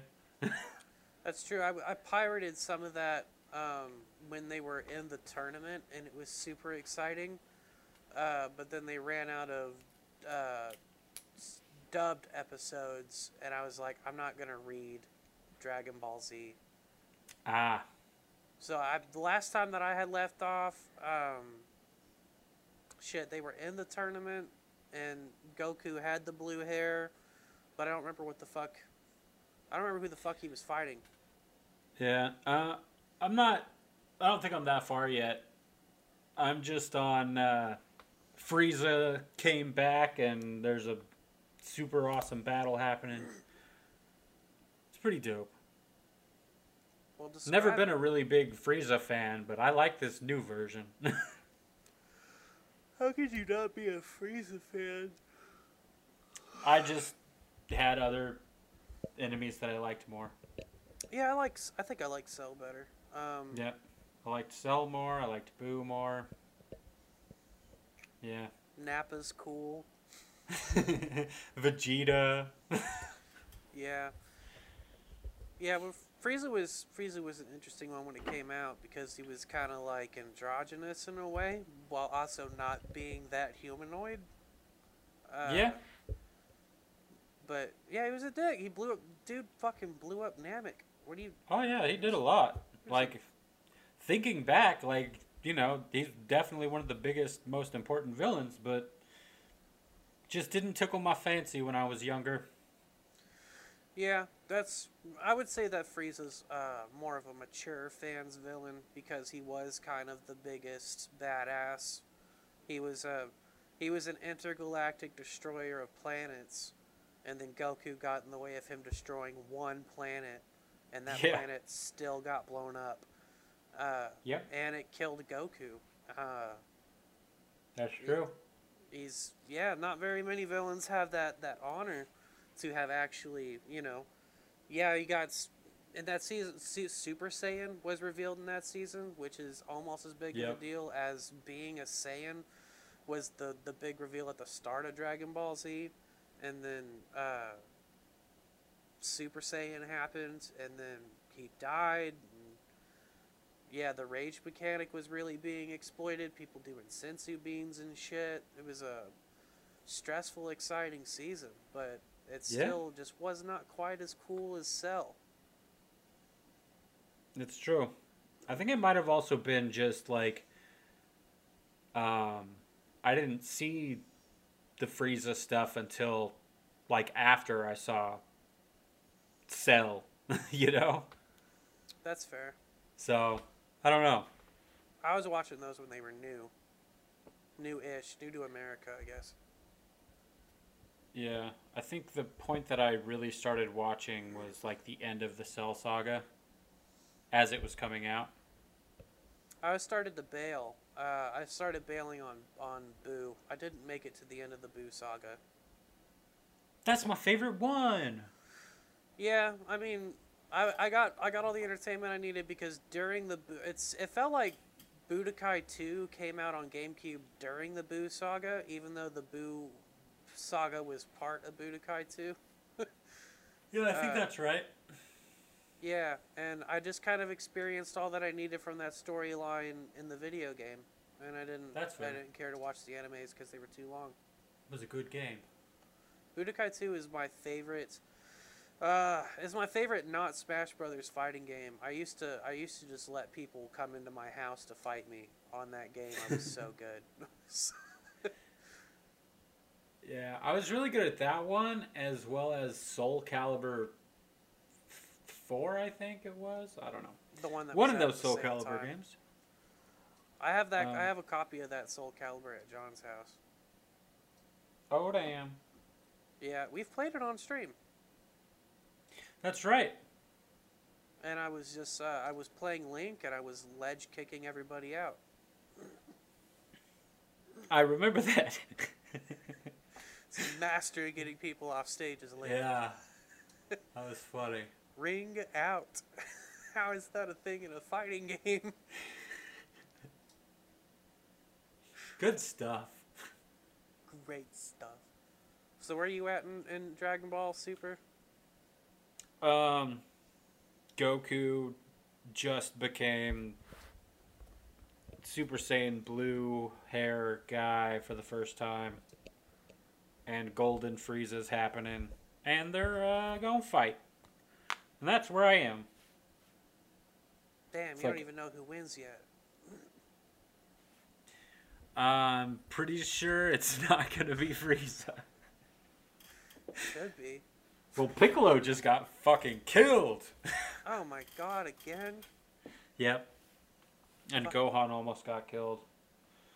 And he's being all sad because he's like, I should have kept training because then I would be strong enough to fight Frieza, but I just didn't. So, this sucks. Yeah. Hey, Gohan, the show is actually about your dad. Yeah. And we don't really... I mean, like, you're cool, but if it wasn't... Could have been cooler. If the show wasn't going to be about Gohan, it would be about Trunks, or Goku, it would be about Trunks, so you could bounce. Yeah, get out of here, Gohan. Fucking stupid kid. Nobody likes you anyways. Yeah, you stupid teenage phase. Truth. Is he an adult now, or does he still look like Teen Gohan? Oh, he's an adult. Okay. He's got a child and a wife and all that and stuff. Did he marry Val? Yep. Videl? Yep. Videl. That's cute. Good and they him. Had a kid that they had in Dragon Ball GT, even though that wasn't canon. I think GT's not canon? Nope. That wasn't even made by the guy who created it. What up? I actually watched GT. So did I. Fuck you. So Akira Toriyama didn't make it? Nope. Man. And now it doesn't count. It's fucking stupid. Yep. Super Saiyan 4 doesn't exist. That was coming on at the same time as the actual DBZ abridged. Not the famous YouTube series, but just the... No, that was extended. No, it was Dragon Ball Extended Edition, where the episodes were even fucking longer. What? Yeah, they have that. That exists. That's crazy. Like, why would they do that? DBZ Uncut or something like that. I don't know. I can't imagine anybody edited those. But they do. Put in more landscape shots? If I was an editor, I would start anywhere. Just like, yeah. I just keep cutting. That's so much bullshit in old Dragon Ball episodes. I mean, even in Super, what I'm watching now, it's like, all right, okay, Frieza, shut the fuck up and hit somebody. Like, let's go. Yeah. They don't chirp this much in Letterkenny, all right? That's all they do. That's the whole point of the show. Not when they're about to throw hands. Yeah, but you know, in a 23-minute episode, you get 21 minutes of talking and then 2 minutes of throwing hands. Is this Canadian Dragon Ball Z? It is. Wow, who would have thought? Wayne's Goku the whole time. Well, yeah, of course.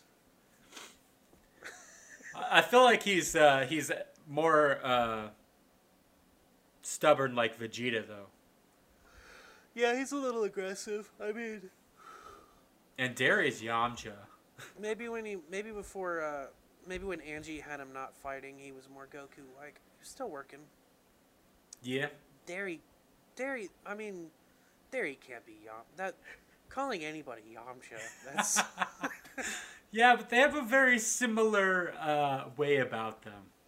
Yamcha's a fucking skid. What are you talking about? Okay, fine. Then Derry can be Krillin. I was about to say, who is That's Krillin? All I'll give him. All right, I don't want to make too many of these comparisons. Well, I'm already there. I'm like, Squirrely Dan. Yeah, I was trying to think. Who's Scarlet D? And then also... He can be Hercule. There's not that many candidates for Bulma, and I would hate to give it to Gale, because... I mean, they got a thing about them, too. Yeah. They're both thirsty bitches. Super thirst. I love Gale so much. He's so funny. Well, damn, man. I'm assuming that Frieza kills Goku again and they bring him back somehow.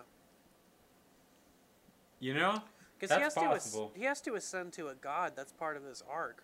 I know that from just Google articles and shit. Who, Goku? Yeah.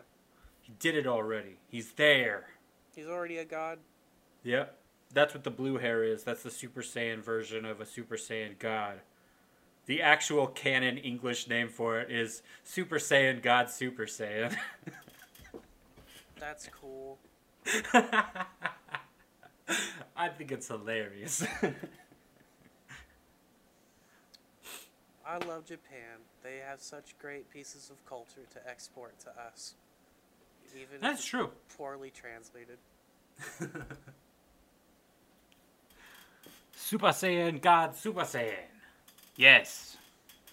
Man, I prefer dubs over subs. I don't like the Japanese voice acting that much, and I definitely hate reading. I mean, I think I also prefer dubs. I'm not like against subtitles though, so. Cowboy Bebop is on Hulu. Yeah. And I rewatched a few episodes of that, and Cowboy Bebop's still a phenomenal and outstanding anime. But yeah, some of the dubbing wasn't that great, which you can work around because it's better than reading subtitles. The voice actors were great. It just seemed like some of the editing to it wasn't done that well. Gotcha. But. I guess you need to do that before you get rid of your Hulu account, too, is rewatch all the Cowboy Bebop if you didn't watch it when you were a teenager. I saw a few episodes and wasn't a big fan, but I'm willing to add it to the list for when I have Hulu again. It's dope. I love Cowboy Bebop's. It's so good. The only reason I'm getting rid of Hulu is because I got to jump on the HBO Max train. Man... So gotta get over there. That's doing like ugh, like we saw Disney Plus billing and buying content and putting everything together, and they're just like, we own Fox, bitch. We're gonna have everything that you could ever want to watch, and then secretly on the side, HBO Max was when HBO Max came out. It was like we don't have anything. We've licensed all of it, and now they're coming together with. Again, so much content that you can't really ignore if you want to watch stuff. Yep. Stupid. Oh, God. I'd rather just pay for fucking cable at this point. I was thinking about that as well, but I also just don't want ads, so this works better for me. No, that's true. At least, I mean, everything is becoming cable again, but there's no ads, so that's good. Yep, you can pay to not have ads. Yeah, now the game for everybody is trying to. All the streaming services know that most people are not paying for all the streaming services at the same time anymore. A lot of people are doing what you're doing. This is Hulu season. This is Netflix season. Now they're just trying to make sure that there's enough content to keep you subscribed for at least 3 or 4 months. Yeah, that's why I'm kind of annoyed, because I'm like, I got Disney Plus for The Mandalorian, and then the Marvel shows are going to start coming out, so I got to stick around for that. And also, the next Star Wars shows are coming out. They know what they're doing, man. They know what's up. They got me. And now HBO Max is like, we're putting out all the WB movies. They're going to be there. Matrix 4... It's going to be there. The new Suicide Squad is going to be there. Wonder Woman 84, it's going to be there. I might have to watch that at my mom's house. Mom's not going to miss a Wonder Woman movie. She was one of the people who cried in the theater. But she also, she's not paying for HBO Max. She's getting that code from my uncle, so I can't mooch that one. Also, her password is wrong for Disney Plus, so I haven't been doing anything on Disney Plus. I've done very little on Disney Plus. I watched Hamilton on Disney Plus. Stupid. How was that? The hype is real, bro. Is it really good? It was surprisingly good. As a person who likes very few musicals, I was like, damn, this is actually, it's got good music. Yeah, see, okay, so if you would not mind, what I'd like to do for the next hour and a half is rap about American history. Would you like to hear me do that? I don't know. What's your skill level? Yeah, that's my problem, is that people were talking about, oh, I love Hamilton. I love, now all of a sudden, we're all musical theater, wannabe nerds. And I was like, I liked Chicago as a movie, but there's three things that you stop me on the street and you're just like, hey, you want to watch a musical? No. You want to hear me do hip hop? No. You want to hear me? You want to experience some American history? No. Would you like to hear me write hip hop about American history for an hour and a half? No, dude. No. An hour and a half. There's nothing you can do. You wish. There's nothing anybody could do to sell me on watching Hamilton of my own volition. There's. I get it. It's got all the things that I hate. It's got like. I don't hate American history or hip hop or musicals. Like, it just, I barely made it through 8 Crazy Nights, and that movie was hilarious. But you're telling me this is gonna be American history? That movie had some good music too. It did. I like it. There was like 2 or 3 songs that were just like, damn, who wrote this? This is pretty good. Adam Sandler can actually write some music. He's surprisingly talented when he wants to be. Yeah. But no, just Hamilton, a hip-hop American history musical, no. Yeah, I get it. That. I just, popped up, everybody's talking about it, I'm like, I don't give a shit. And then, like, slowly there was some people that I actually kind of trust their opinions on talking about it, and I'm just like, still no. And then they just wore me down until it was on Disney Plus, and I was like, okay, fine, I'll check it out. I'll watch this 2-hour, 40-minute monstrosity. No. That's so long. It's so long. And then I'm like, well, it's a fucking Broadway musical. Of course it's long. No, people have to pee live. You can pause a movie. There's an intermission. Oh, damn. Like a 5-minute intermission. I would edit that out, but okay. I know. I was like, skip? Like, okay. But yeah, I was really surprised. The production value's like really, really good. The music was good. Everybody involved was really good. Of course, it had those musical staples of we're going to get really overly sincere and melodramatic really quick, where it's like, all right, this is kind of bugging me because I'm not okay with people having emotions. But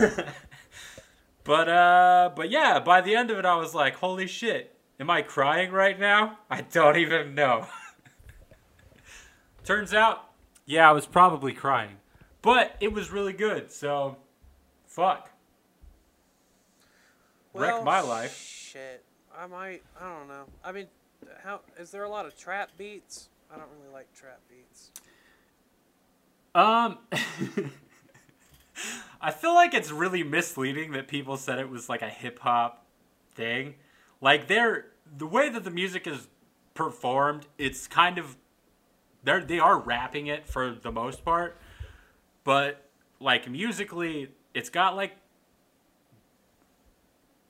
It's more classical, almost. Like, fully musical. And then there's a little bit more of kind of, like... an emphasis on like the bass drum and stuff, but it's mostly like very classical-esque music. Yeah, I don't really catch that vibe when Trisha Paytas is singing it. Oh, well, I meant to check out her record before we did the podcast. She has an emo record out. An emo record? Yeah, she has an emo pop punk record called Sad Boy 2005. She's just trying to be like Machine Gun Kelly. Don't.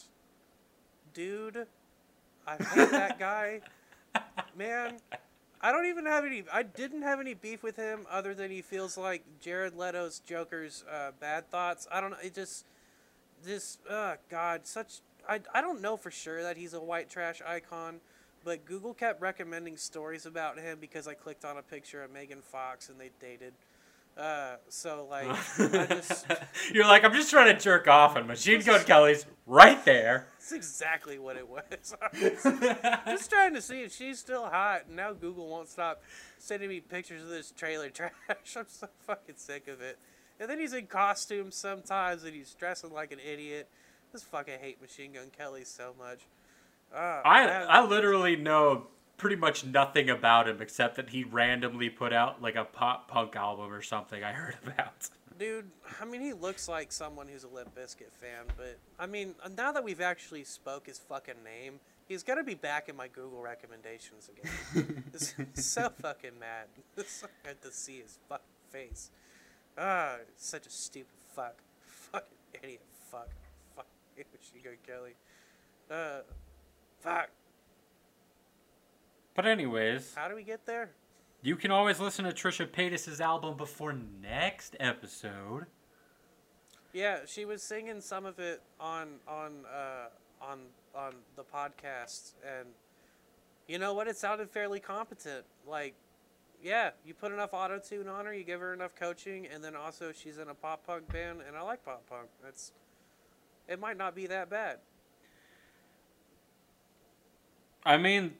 I mean, the things that she has in common with pop punk is a really annoying voice a lot of the time. So, you know. Why does that happen? Why is that?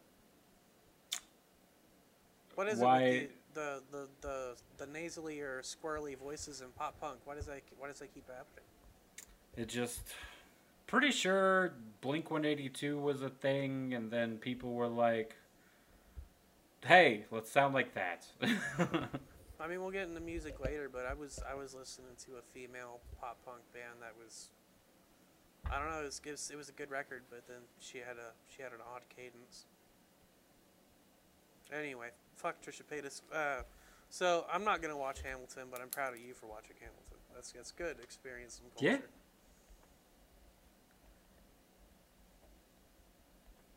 And then I watched a bunch of Christmas garbage because, you know, it's Christmassy time, and I kind of regret it because Christmas movies fucking suck.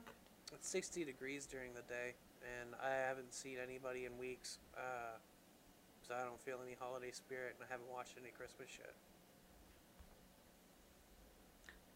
Yeah. Pumpkin Spice Kramer. What's that? Why are you suddenly so quiet? Did my microphone shift? Whoops. Microphone fell off. Okay. Not the Zoom microphone, the call microphone. Yeah, I haven't seen anyone in weeks, and I'm not watching any Christmas shit. I have no Christmas spirit. I do have Pumpkin Spice Creamer though. Yeah, I was just trying to have some Christmas spirit, but it's not working very well because Christmas movies suck. What'd you watch? One of those Christmas Carol movies. I'll Be Home for Christmas, starring Jonathan Taylor Thomas. Because I was like, fuck it, let's watch some 90s bullshit. It was pretty bullshit. I also watched the Lego Star Wars Holiday Special. That was pretty garbage. Dude, your list sucks.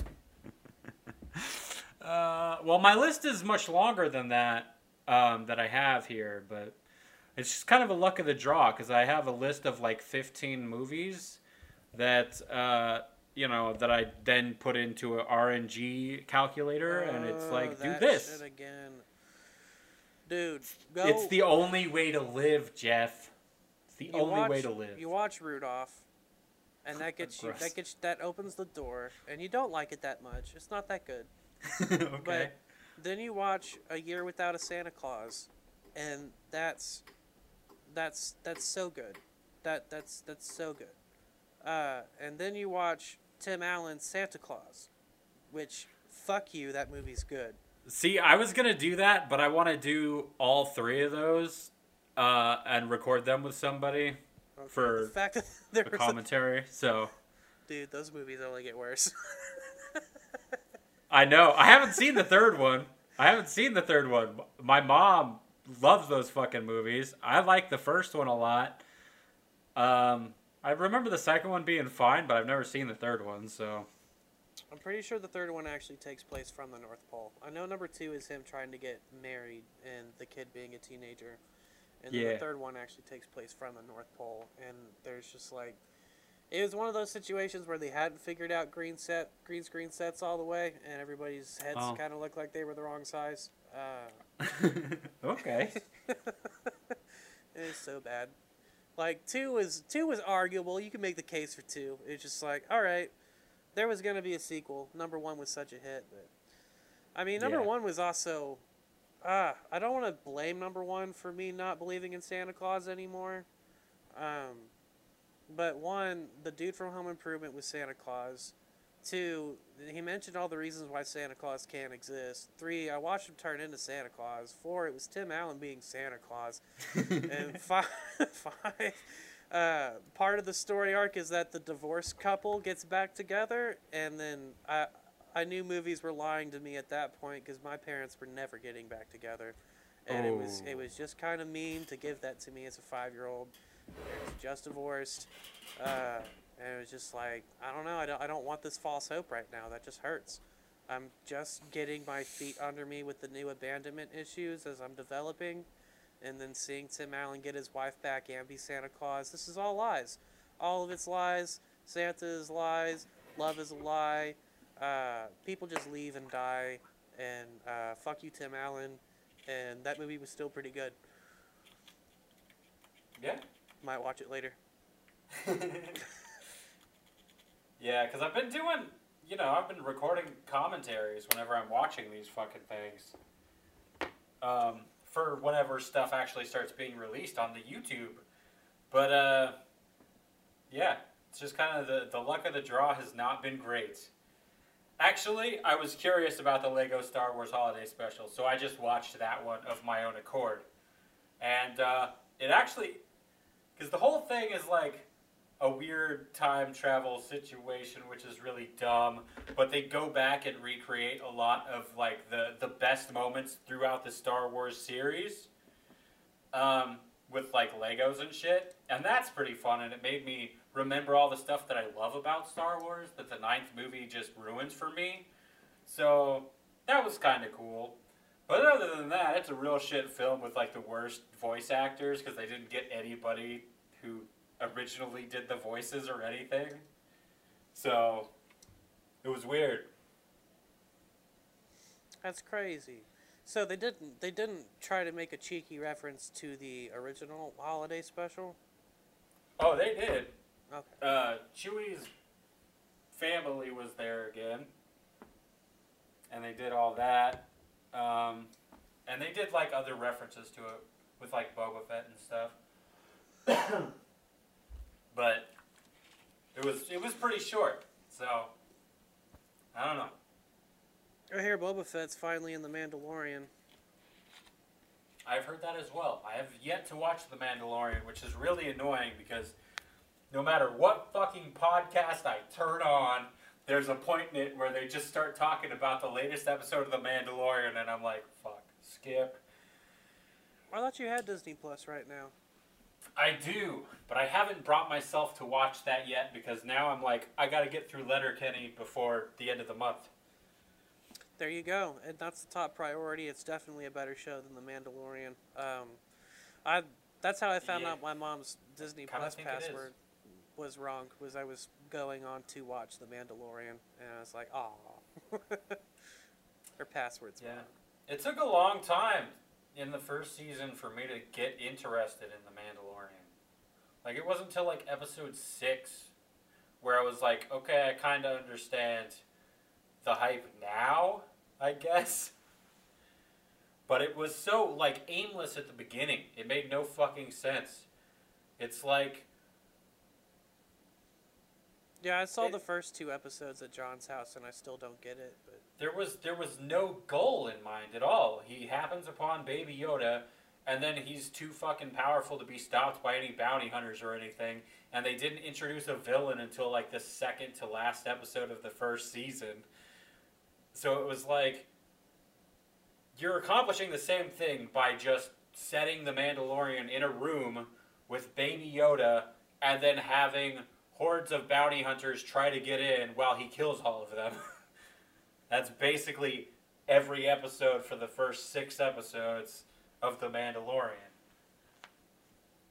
Didn't get it. But then we get to the final 2 episodes of the first season, and it's like, okay, they finally set up what the stakes are and what the story is going to be. It was dumb. Yeah, you can't go anywhere without seeing the spoilers either. Like, I only know so much about what's happening in The Mandalorian right now because of Fat Man on Batman.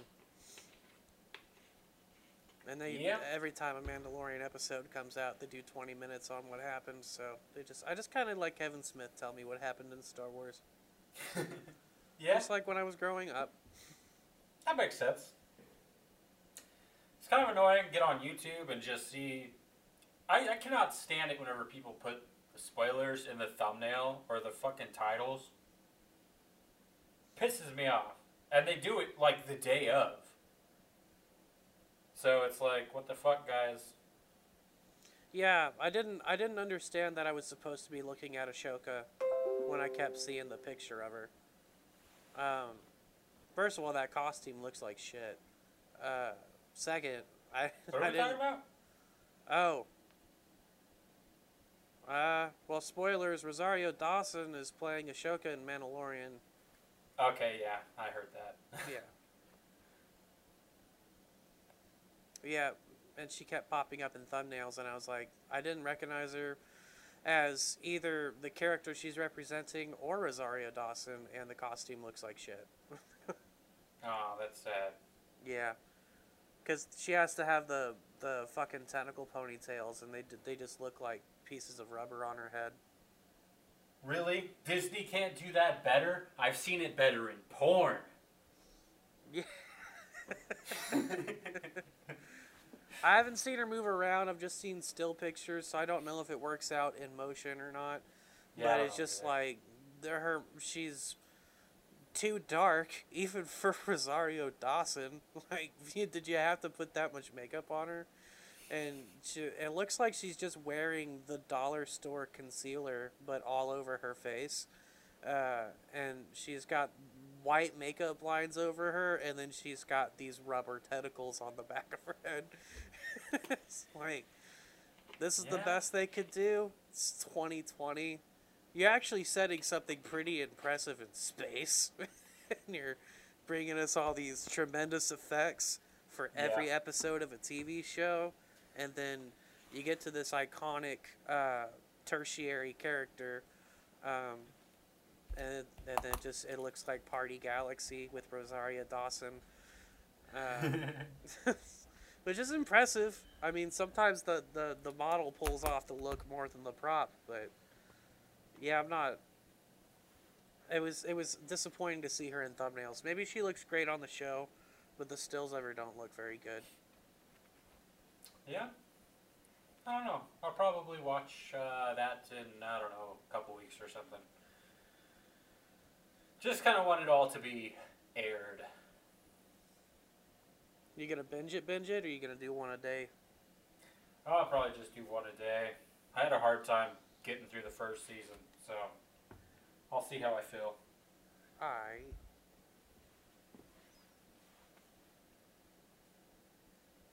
All right. Albums/listening to stuff. Obviously, I've been listening to Frenemies. Trisha Paytas and H3H3. Okay. Well, it's just her and Ethan. Ela's not a part of it, thank God, because they get into so many fights. Trisha's actually quit the show 3 times and keeps posting drama on them, which I don't. That's what I expected. Yeah, I don't know why he would have started that other than, like, they actually do work well together on camera, but it's as bad as you would expect. And she keeps saying mean things about Ethan's family, and Ela has asked her to stop, and that's been a source of contention. Yeah, I was just watching today, actually, this morning, they had a... Or yesterday, Trisha quit Frenemies again, and then today was they were live streaming, and Trisha kept uploading shit while they were live streaming about how shitty they were. It was interesting. Yep. YouTube drama. Nah. Yeah, why would you work with her? She's a big source of YouTube drama, but then also people are watching it because she's a big source of YouTube drama. Yep. Fucked up. I think that's the only reason that they would work with her. Like... Yeah, they built a new set. They don't seem like the people that would be like, ah, for the money. But at the same time, it's like, it is a business. Why else would you put up with her at all? No, they would do shit for money, for sure. I mean, they have limits, but working with Trisha... Like, I mean... It's not like she's a It's not like she's a bad person, but she just does shit like that. She gets disassociated and then causes crazy drama. But that's part of it. She may not intend to be a bad person. If we're talking about intentions, fine. She's not a bad person. But if we're talking about the quality of a person in a situation, I think she's a bad person. Like, she's a bad person to hang out with, I think. Yeah, I wouldn't hang out with her for anything. Yeah. Like there's not a version of this universe where me and Trisha Paytas are friends. No, she's too crazy. She's crazy and petty and bitchy, and that's a no. That's too trashy for me. Yeah, she's trash. That's the only new shit I've been doing in podcasts. All right. I was recommended a new podcast, which is not on YouTube for some stupid reason. It's called Lore. I don't know if you've heard of it. Apparently it's kind of a big deal, I guess. I don't know. And it's a podcast where this dude just kind of... It's one dude, at least at the point... I've listened to like 4 episodes because they're really short at the beginning. Like 20 minutes. And now I think he's at like 40-something minutes. But he just talks about where, like, supernatural stuff comes from, I guess. Like, historically, like, what inspired vampires and stuff like that. It's pretty interesting. Really interesting stuff if you're into historical... and superstitious things. Does he rap about it? No. He's got one of those voices that's very like I'm surprised these aren't just YouTube videos, because he's like one of those dudes that's just like a really good speaker, like keeps your attention. He's talking about stuff that he's obviously passionate about. But it's also still very clinical. Like a teacher that enjoys their subject. It sounds cool. But yeah. So, podcast app of some kind will have it. Nope. Unfortunately, not on YouTube. Not doing it. I'm going to email them and tell them to put them on YouTube, because then I can listen to them at work and have them on a playlist. I don't even listen to Joe Rogan now that he's not on YouTube anymore. I'm fucking picking up a new podcast. That actually sounds interesting, but I don't want to... Does Stitcher and shit have fucking ads and whatnot? Only, like, between podcasts. They don't, like, just plop it in the middle somewhere. All right. I don't know. That sounds like a really cool podcast. I might check that out. Yeah. And the big difference between this one and Joe Rogan's podcast is that it's like, I don't know, 10 times shorter. That's fair. that sometimes feels like a waste of time, though. Yeah, short content. Short content. If it's too short, it just I don't have to pick the. If it's over, I have to pick another thing to listen to. Yeah, that's why I want it on YouTube in a playlist. Yeah, so it just goes to the next thing. Because I can't listen to them at work because I can't do anything with my phone until I'm on break. So, what the fuck, man? Yeah, I stopped listening to Dear Hank and John because they left YouTube, and I love the Vlogbrothers.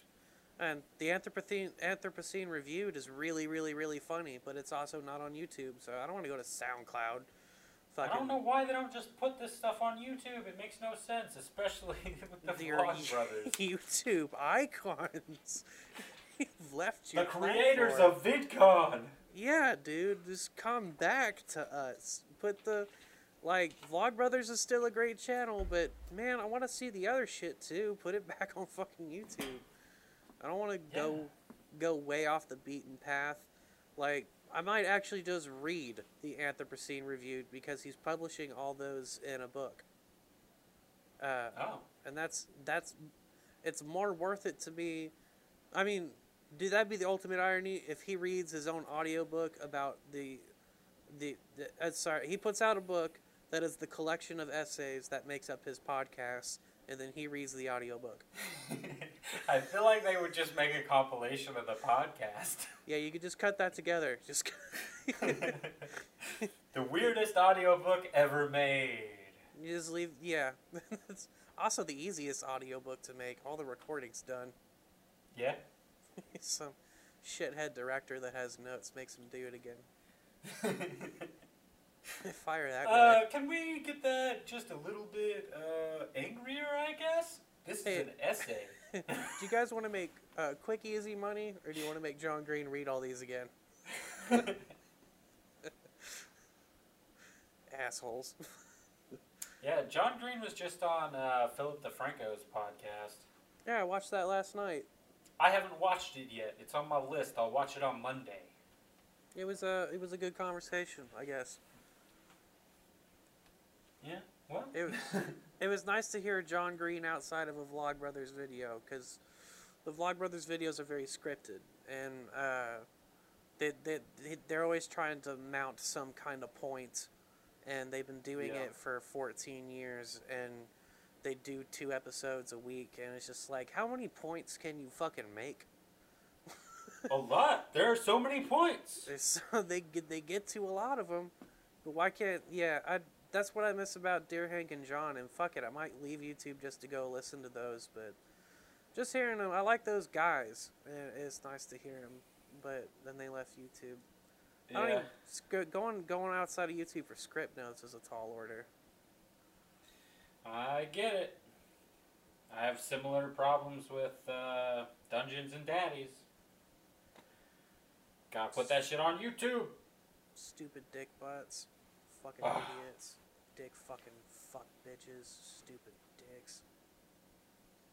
I mean, I guess it just depends on what you want, man. Like... money. If you want money, you don't want to put it on YouTube. You want it elsewhere with better ad rates. Yeah, that's what Ethan was just telling a Twitch streamer that bombed their stream the other day. The streamer asked him, why don't you put this on Twitch? And Ethan's like, I'll be honest with you. Twitch was paying me money to stream there at the beginning. And then our contract came up for renewal. And then they didn't want to pay me as much money as I wanted to make. And then YouTube was offering more money. So we went back to YouTube. There you go. It's all about money. Yeah. It's, and see, I just want my shit everywhere. I want it all over. Yeah, because the most valuable thing that's ever going to happen is having an audience, and to do that, you need exposure, so. Exactly. Like, once I start putting out the stuff on the Zach of Idea channel, I'm putting all that shit up on Patreon as well. For free. Like, there will be, like, paid stuff there, but it's more just because, like, if something gets blocked on YouTube, it's not getting blocked on Patreon, you know? And if it gets blocked on Patreon, it won't be blocked on OnlyFans. Well, it's over on OnlyFans. Yeah, we were getting and right. Pornhub. You fucking pissed or something gets blocked on OnlyFans. It's like the only place they can't block it. And that's gonna come one day. The DMCA takedowns will get so extreme that it's just like, I make content with other people's music on OnlyFans, and they're going to be like, no, you don't. Blocked. Well, yeah, there's some shit that's trying to go through right now about turning the copyright, what the fuck's it called? You get busted for copyright shit, they're trying to turn that into a felony. They're trying to put that through as a felony. For DMCA shit? Yep. That's... No. There's a lot that we need to reform about our legal system and law enforcement, and just the idea of a felony is... Yeah, if you're not doing a violent crime, you don't need to go to jail. That's stupid. Yeah, sure is. A felony can affect your employment record, and you can get DMCA'd for somebody else playing music in the background. Yep. Crazy. And if I'm on Pornhub, what am I supposed to fuck to? Royalty-free music sucks. How am I supposed to get hard to this at all? Can't get hard to this. You just gotta wear headphones. Dude, gross.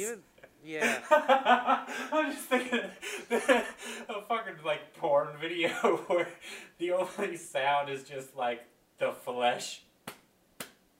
And then, like, in the background, you hear, like, the earphones in the distance. You just hear the little tiny bit of music. I prefer my porn to not have music. I don't have the audio on normally. Oh, okay. Yeah, well, yeah, isn't that a weird life hack? It's not super necessary. You could just watch the GIFs. You could just scroll through the Pornhub feed and watch the GIFs. And be like, yeah, that's hot. That's good for me. There's too many sounds in porn that just ruin it for me. Dude's moaning. Dude's That's moaning. One of them. 2 minutes of all the production studios that went into this porn. You know you can fast forward, right? You can, but then you might skip an important part of the story, and then you don't know what's happening. I guess that's true. Yeah, and then there's also the story. I don't want to hear that, especially if they don't put incest in the title. Because when they put incest in the title, I won't click on it. But then sometimes you get a couple minutes in, and there's just a little bit of incest. Yeah, then they're just suddenly, oh. Out of nowhere, you're like, oh, dang it, I thought they were just friends. Dude, I miss when you people would just erupt into Gangnam Style without telling me. I'm sick of this incest shit. Surprise incest. There's probably a Reddit for that. Yeah, that's why I've gone to cam girls, really. But cam girls listen to too much rap music, and I don't like that. For all I know, I've heard the Hamilton soundtrack. I don't know. That would be weird. Strip into Hamilton. I want that to be. We gotta write that into something. That's a funny joke right there. Yeah, that's probably funnier than surprise incest. That would be like a top tier Family Guy cutaway. Strip into Hamilton. Mm-hmm. It'd probably be funnier if I had heard any Hamilton. I don't know these songs. Yeah. Surprisingly, I had heard, like, two, not really parodies, but, like, the music was the same with, like, different words that somebody did. And I had heard those as, like, Twitch emotes. So that was pretty weird. But I didn't know it was from Hamilton. So I guess there was a little familiarity there when I was watching it. So I'm like, oh, okay. I like this. I've been conditioned to like this. So I don't know. Society keeps insisting it's good, so. Yeah. Maybe I'll watch it later tonight. It's dark. I keep feeling like it's 8 p.m. It's probably like 6. 7:23. Oh, okay. It is almost 8. I mean, it depends on how you look at it. I think it's almost 7:24. Yeah. I mean, it's approaching 7:25 as we speak. Oh, damn. So what else did you listen to? You've been listening to lore? Yes. I went back and I've listened to all of Eskimo Callboy's discography. Freaking great. Love them. So that's good stuff. I didn't, I kind of felt like I was going to... I didn't do Eskimo Callboy. I did a couple of their singles after you recommended them a few podcasts ago. But I was kind of... I was kind of digging for a minute. Like, I was trying to look for more hardcore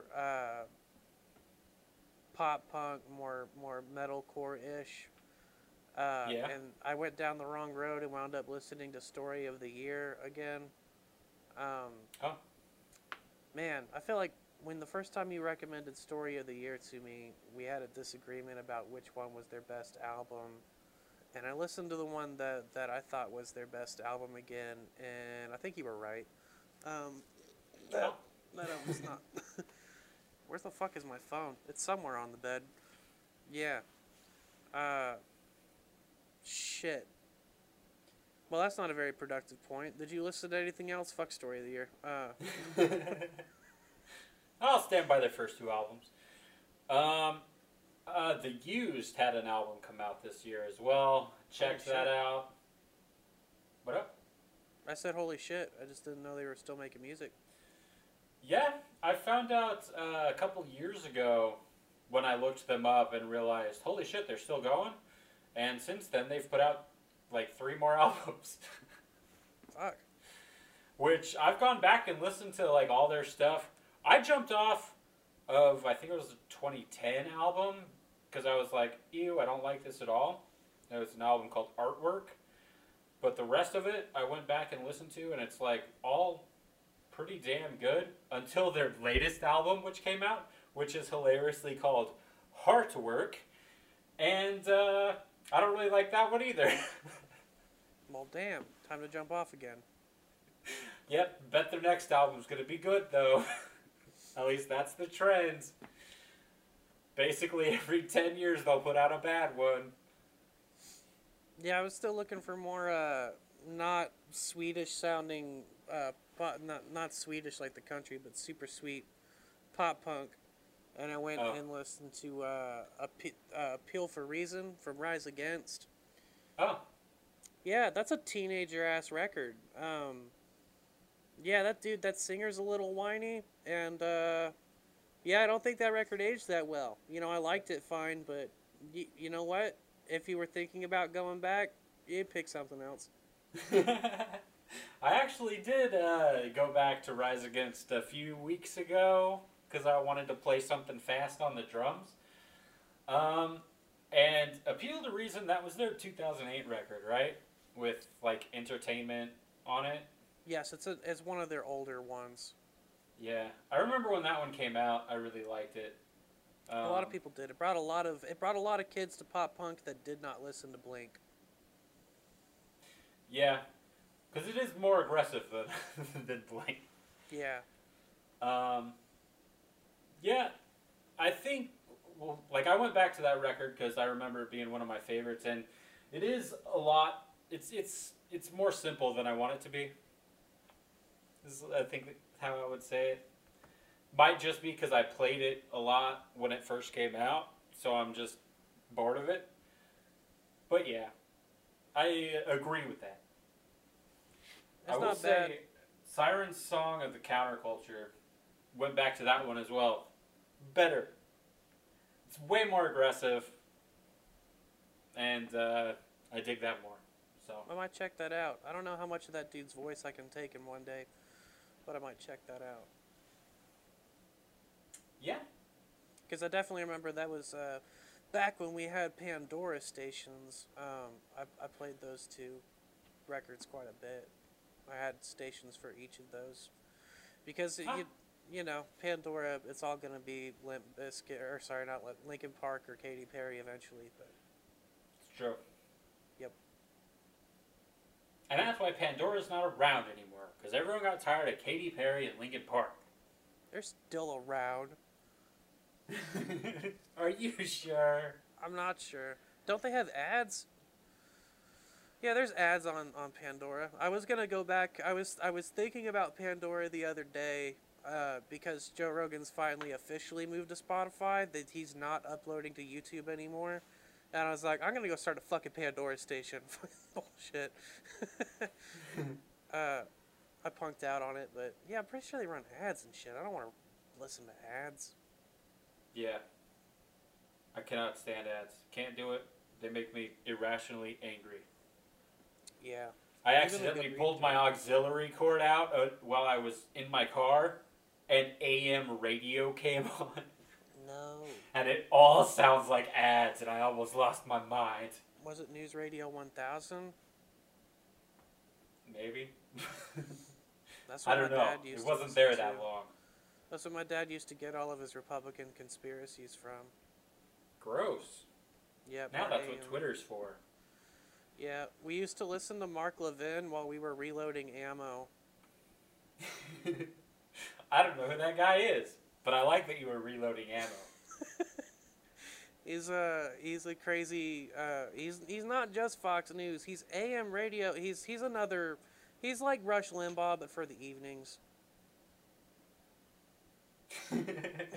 So I'm picturing Rush Limbaugh plus Jimmy Fallon. Yeah, he's a much more really? Yeah, less loud. He's got kind of a older guy cadence. He's like a Larry King type of guy, but then he's also very calmly stating some of the things that Rush Limbaugh screams. And then yeah, that was a lot of evenings for us in 2007, 2008ish. Just in the garage, reloading ammunition, while Dad gets convinced that there's going to be a civil war over Obama's election. Yeah. Good Republican upbringing. Hell yeah. Y'all have a meth lab as well? No. I just picture you guys sitting at a table with like an overhead light, and you're sitting there loading guns. The table's just covered in guns, and then there's a meth lab behind you. Oh, a reloading party's not loading weapons. It's you take spent shell casings and you put new bullets in them. So there's a tap and die press that you have to use to put the primer in, and then you fill it with gunpowder. You have to measure the gunpowder, weigh all that out, put it in. Yeah, I've seen that done before. That's just not what it sounded like. No, that's a reloading. That's what I mean. We were reloading ammo. We were making bullets. It's like if this was a party where you guys are having to reload a bunch of guns, there's got to be a lot of guns if that's what you're there for. There's got to be so many guns that we got to load up. No, we were making ammunition in the garage because it was cheaper that way. One, we shot quite a bit. And then two, somebody had looked up the federal statutes, and it was like you could have 10,000 rounds per person in a household. And they were just like, yeah, we should go ahead and stockpile ammo, but we're definitely not going to go buy boxes of ammo. Anybody who goes shooting, sweep up the shell casings, bring them back, and then we'll reload the ammo. Yeah, and I think we've actually shot all of that ammo since then, but fuck, dude, we used to sit in the garage and, like, just reload ammo all day. I've probably made thousands of bullets. I don't think we ever got to 10,000, but, you know, we made a fucking lot of bullets while we listened to conservatives say insane things. That's fun. Yeah. I never did any of that. Nice little pastiche to growing up in Crazy Town. Yeah. Our bullets were just already bullets, so... Reloading ammunition is actually super fun, because you have to deburr the edges too. There's tools for that, because you can't just have frayed, fucked up bullets go into a gun. Yeah. You have to. There's a lot. There's actually quite a bit, It actually takes a little bit of work to make ammunition. Yeah. You're still buying slugs and powder. It's not like we're, it's not like in the Patriot where Mel Gibson is using a die set and melting lead toys. But, man, I barely remember that movie. We watched it during quarantine because John's a big Mel Gibson fan. I know. Yeah. That's actually, it wasn't that bad. The hardest part about that movie was them skirting slaves. Them what? Them skirting the slavery issue. Oh, slavery. So I thought you said skirting flames, and I'm like, what the fuck? Slaves. Gotcha. Yeah. The old Confederate movies always had to touch on that you're gonna be a free man type of thing, or there's a white guy who starts out hating black guys, but then the black guy earns their respect by fighting and not rapping. Like in American History X, yeah. Yeah. And then Mel Gibson owns a plantation in The Patriot, and he has workers on his property that are black, but then once the British are like, "Are you his slaves?" He's like, "No, sir. Mr. Mel Gibson pays us a wage. We're employees." And then they still had the weapons for you. They still had the black guy who was not literate, who had to have the white guy read the poster about joining the army to get his freedom. And then at the end, that racist-ass white guy had to turn around and be like, "Hey, man, you're all right. Let's go die." Wow. Yeah, that movie's good. And then there's also that giant, like, man, racial relationships in this country have been so bad, and it's all because of white people. Yeah. We used to treat them like shit in movies, dude. You should treat history as just not something very long ago at all. Yeah, that was 99. That's crazy. It's fucking. It might have been actually the early 2000s, man. That might have come out at the same time as the My Chemical Romance record. And they were just like not dealing with slavery in these Civil War movies. It's so funny. Yeah. Fucking Mel Gibson. It's madness. That has very little to do with Rise Against or The Used, but yeah. But hey, you watched a thing, and you talked about it. I did. I feel good. Stupid Mel Gibson. Ugh, Mel Gibson. I like him. I like his movies. I don't even... Dude, Braveheart... Patriot, fucking Lethal Weapon, bro. Mad Max. Actually, the first Mad Max was really goddamn boring. But also Mel Gibson's cool. I mean, other than his whole like, you know, he went. Other than his lifestyle. He said some things about the Jews. Pretty regrettable, but his movies are good. You know, I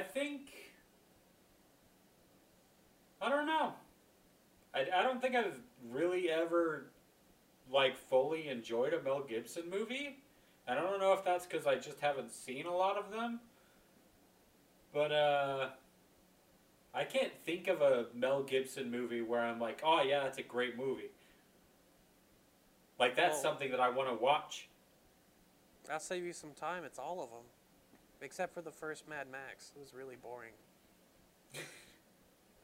I mean, that's kind of the only one that, like, the Mad Max series is kind of the only one where, I think that's where I lean the most towards I would want to watch.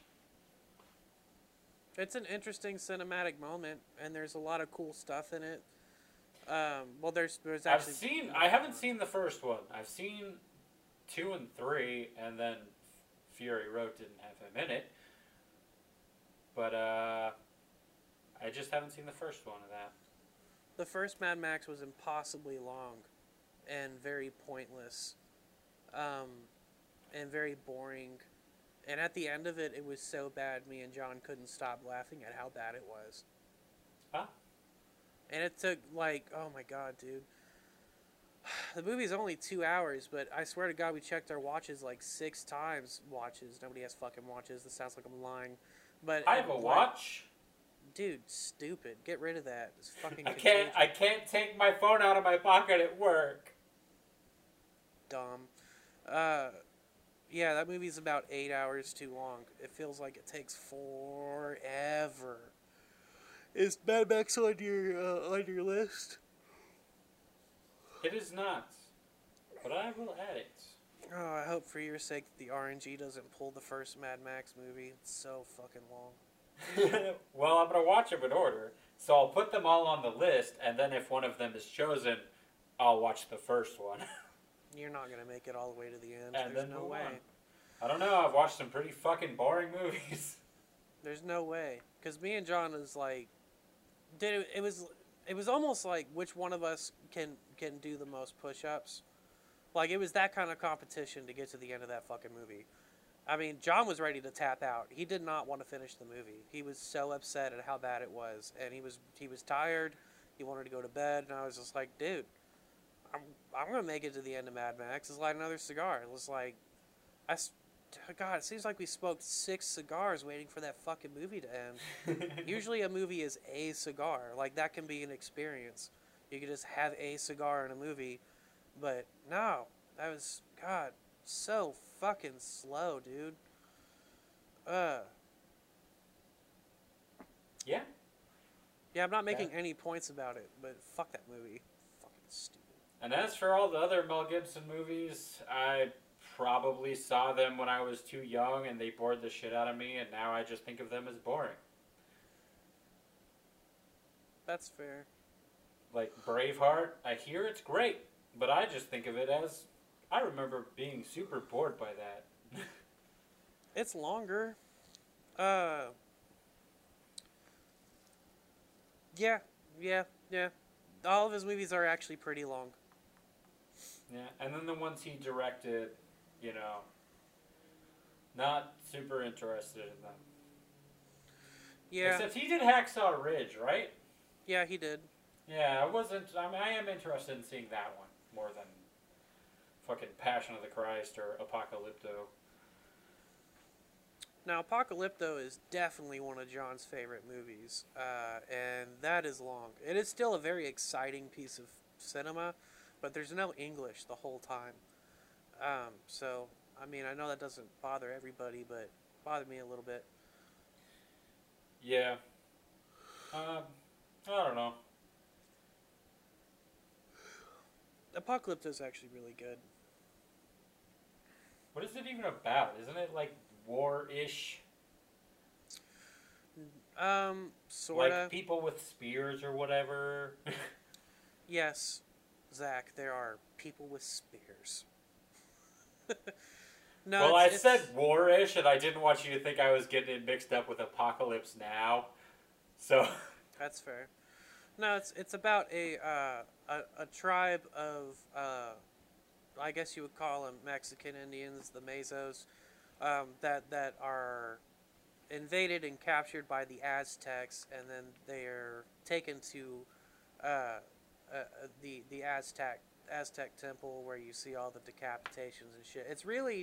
It's really interesting because the story arc is about a guy trying to get back to his family because, you know, it's a Mel Gibson movie. What are you going to do? But it just really takes a super in-depth look at this ancient culture and vividly portraying the Aztecs and the horrors that they rained on people. Because if Mel Gibson's going to make a historically accurate movie, he needs to shit on some kind of Indian. And then, spoiler at the end, there's some Europeans. A lot of the moments that happen in the film are super standoutish. Just like Mel Gibson really has the ability to direct and create impactful moments in interesting places and interesting ways. But yeah, and weirdly enough, for it being spoken entirely in what might be a dead language, there's still Mel Gibson type dialogue in it. There's Mel Gibson and Tim Allen have a way of looking next to somebody while they're eating and then saying some kind of dad joke, and I feel like that came through in the ancient Aztec culture still, while they were passing down lessons of how to become a man and be a warrior. But yeah, Apocalypto is really good. If you can... you don't have to read that many subtitles. Frankly, there's not that much speaking. It's basically a silent film, but it's really good. It's really good. All right. Yeah, do that one before you do Mad Fucking Max. The movie sucks. Well, we'll see if RNGesus Jesus looks down favorably on me. Just do that one. That one's actually just a good movie. Yeah, but I have a lot of on my list filled with good movies, apparently. Okay, well, don't put Patriot and Braveheart on there, then. I since will. You've already muddied the water with Mad Max 1. Yeah. RNGesus Jesus wants you to see a Mel Gibson thing. It should probably be Apocalypto. Or Hacksaw Ridge. Yeah, I heard that was good. I didn't watch it, though. Yeah. I don't know.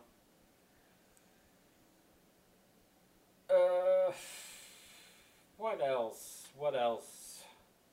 Oh, I ordered a MIDI controller keyboard thingy. Is it a Kai? So I have that now. No. I don't, what do you mean? Is it M Audio? It is MIDI Plus. That's what it is. I mean, they're all Chinese brands, but that's a Chinese-sounding brand. MIDI Plus USB MIDI Keyboard Controller. Has it got drum pads on it? Nope. It's a keyboard. Has it got mini keys? I sure did. The little keys. I hate the little keys. 32 mini size key thing. Yeah. I, haven't done anything with it yet, but I'm planning on it. Did you get Reaper to work? Not yet. I got this so that I can go ahead and figure that out, though. So I'm gonna do that either later tonight or tomorrow. Fuck around with it a little bit. I'm actually thinking about re-recording some Ransack songs now that I have that album I got from TJ. There's a couple things I've played along with, and I'm like, wow, I hate the drums, and I hate the rhythms in this, in a few of these songs, and I really want to redo them. So I'm gonna try and just remake a few songs in Reaper using a keyboard and virtual instruments. That's gonna be a challenge. Yeah. But, should be fun. They'll be, the genre will be different, probably. I was going to say, you would learn a lot about music theory, trying to remake TJ's bass lines on a keyboard. Yeah? It's not that hard of a theory to understand, but just finding those notes. I mean, if you could find those notes on a bass and then you had to put them on a timeline, you would still have to be like, alright, so each string separated by a fourth, and then there's a fourth, and then a step. It'd be hard. Yeah, it'll be interesting. I'll just figure out what the notes are, figure out how to play them, just do it one piece at a time. Should be cool. It would be easy for Adam Neely or Rick Beato to do it, but that would take some time. Yeah. I also completely forgot that not all keys are weighted, so that was that made me kind of sad. Yep, those keyboards are not really meant for pianists, or at least not for serious piano playing. I don't even you can actually go pretty expensive and still not get weighted keys. Yeah, I mean, it shouldn't be a big deal because I'm not going to be treating this like a normal keyboard because it's not one. But, yeah, it just kind of shocked me how these keys are. How much was your controller? Like $30? Yeah, that sounds about right. I was shocked I spent $100 on the Akai MIDI one, and then those keys super sucked. Yeah, it happens. But it had the drum pad on it. It had a pitch wheel on it. That's. It oh yeah, I got a pitch wheel as well. It's pretty necessary depending on what instrument you're trying to emulate, because MIDI's not good at doing things like slides and stuff, or slow vamps. Oh, you can program that stuff in after you've played it on the keys or you've put it into the timeline, but you have to. It's called automating when you do that, when you go in and manually edit a piece of the track to change its pitch or shit like that. Huh. Yeah. Yeah, I'll have to figure all that out. Now it sounds hard again. It's crazy with the hump, getting over the hill to understanding how to make this work basically in its fundamental, like what the fuck is happening with the program. I watched just a refresher on Reaper. I watched an hour-and-a-half tutorial on the basics of Reaper the other day.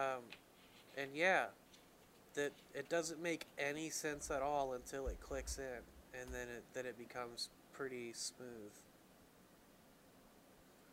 All right. Well, I will.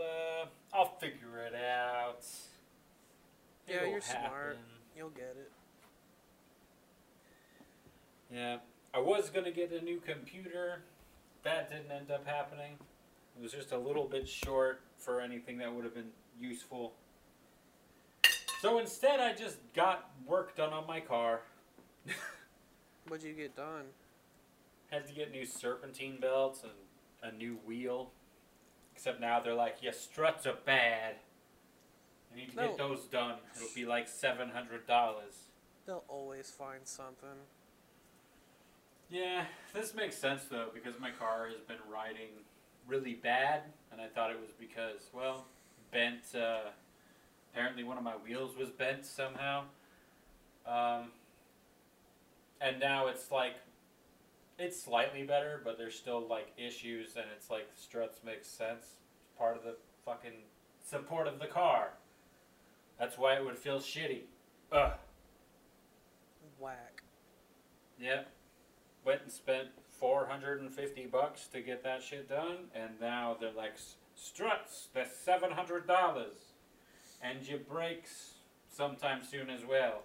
Wait, $450 for a serpentine belt and a wheel? For two serpentine belts and a wheel, yep. There's only one serpentine belt.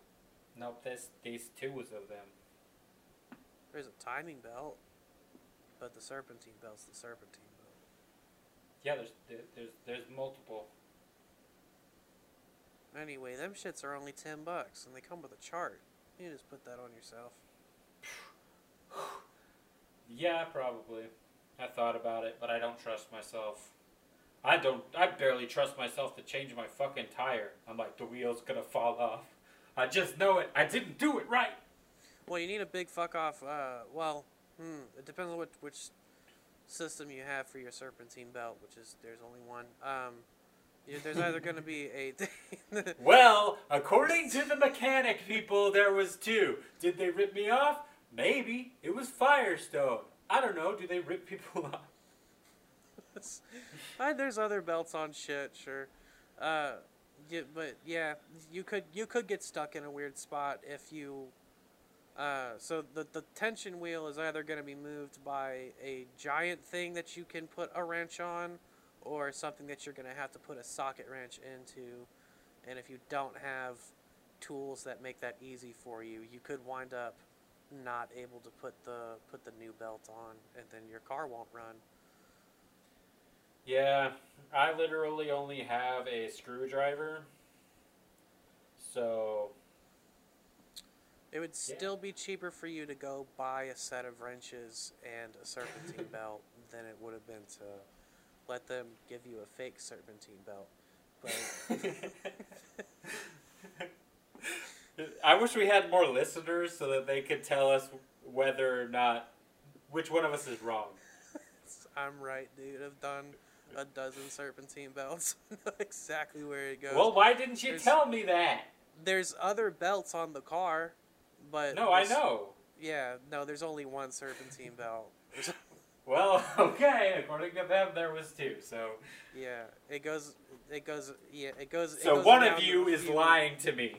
It goes around a handful of specific things, and if you can't have two serpentine, because it's supposed to run off the rotation of the engine, go around the air compress, go around everything that the engine would power. There's a wheel that the serpentine belt connects to it, including the alternator and all that shit. So it should only but be my car has two engines though. Okay, well then that makes sense. If you have two engines, if you have two engines and two alternators and two, yeah. My car is actually just two cars. Your car is two cars, which is why you have two serpentine belts. It makes a lot of sense. I don't know. Maybe it's something specific with your model. There's so many cars and they've done so many things. I actually found out I have electric power steering instead of pneumatic. When I was having the power issue with my car, I didn't know that was a thing.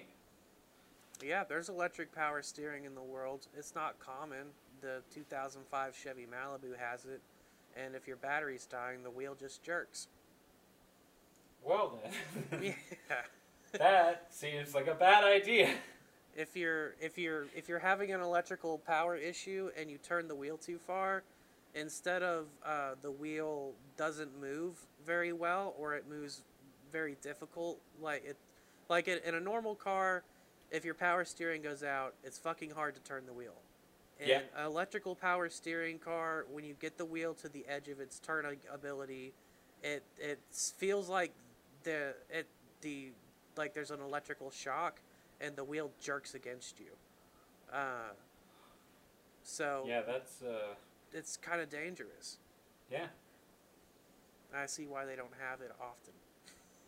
Yeah. That sounds like a bad idea. Yeah, because I don't have to replace my power steering fluid as far as I'm aware, but if my power steering goes out, I can't power through that. I can't toughen up and just turn the wheel extra hard. The car is kind of inoperable. Yeah, when my power steering was out, that shit fucking sucked. You get buff. Yeah, man. Whenever we were roommates living on the Rue Lane, that fucking black Pontiac that I had when I first got it, like within the first month or so, the power steering just went out completely. That was a bad time. Yeah, the 20s have been bad. Life has been bad. Kind of hoping for a dope 30s, but kind of got a couple of years to get there. I don't know. Yeah, I'm already there. It's not that great. God, unfortunately, my 30s started during the pandemic. Ew. The big 3-0. You're all 30 by myself. And you watched Hamilton. Old bitch. Hey, I'm just a basic white bitch, alright?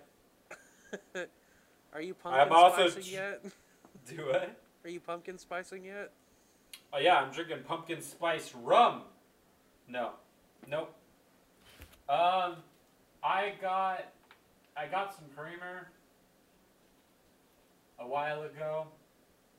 I can't find it anymore. I don't know why. That's weird. It is less popular than it used to be. Of course, Walmart has its own brand that we've mentioned is like taking zinc and jizzing everywhere. It's so thick.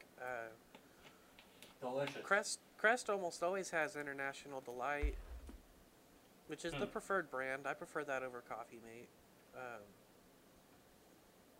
My surprise thing is that Winco for 2 years in a row has not been carrying pumpkin spice creamer. We've talked about this. There's no reason to retread this. They have peppermint. They have peppermint creamer. Oh yeah. Why the fuck would you? Why would you want your coffee to taste like toothpaste? It's fucking stupid. Because you brush your teeth before you drink it. I brush my teeth before coffee always. Yeah? Yeah. I mean, yeah, but coffee kills toothpaste taste immediately. It's not like drinking orange juice. Yeah. I get it. I drink coffee after I brush my teeth as well. There's a lot of people that wait until they're done drinking coffee to brush their teeth. Yeah, and I'm like, what the fuck is wrong with you people? You don't need coffee later than... You people are fucking weird. I drink coffee at work. Yeah, there's almost no point in assuming that you're going to have good breath at any point in the day. Yeah. I also chew gum all day. So that way when I'm wearing my mask, my eyes dry out from the menthol. Do you do sugar-free gum?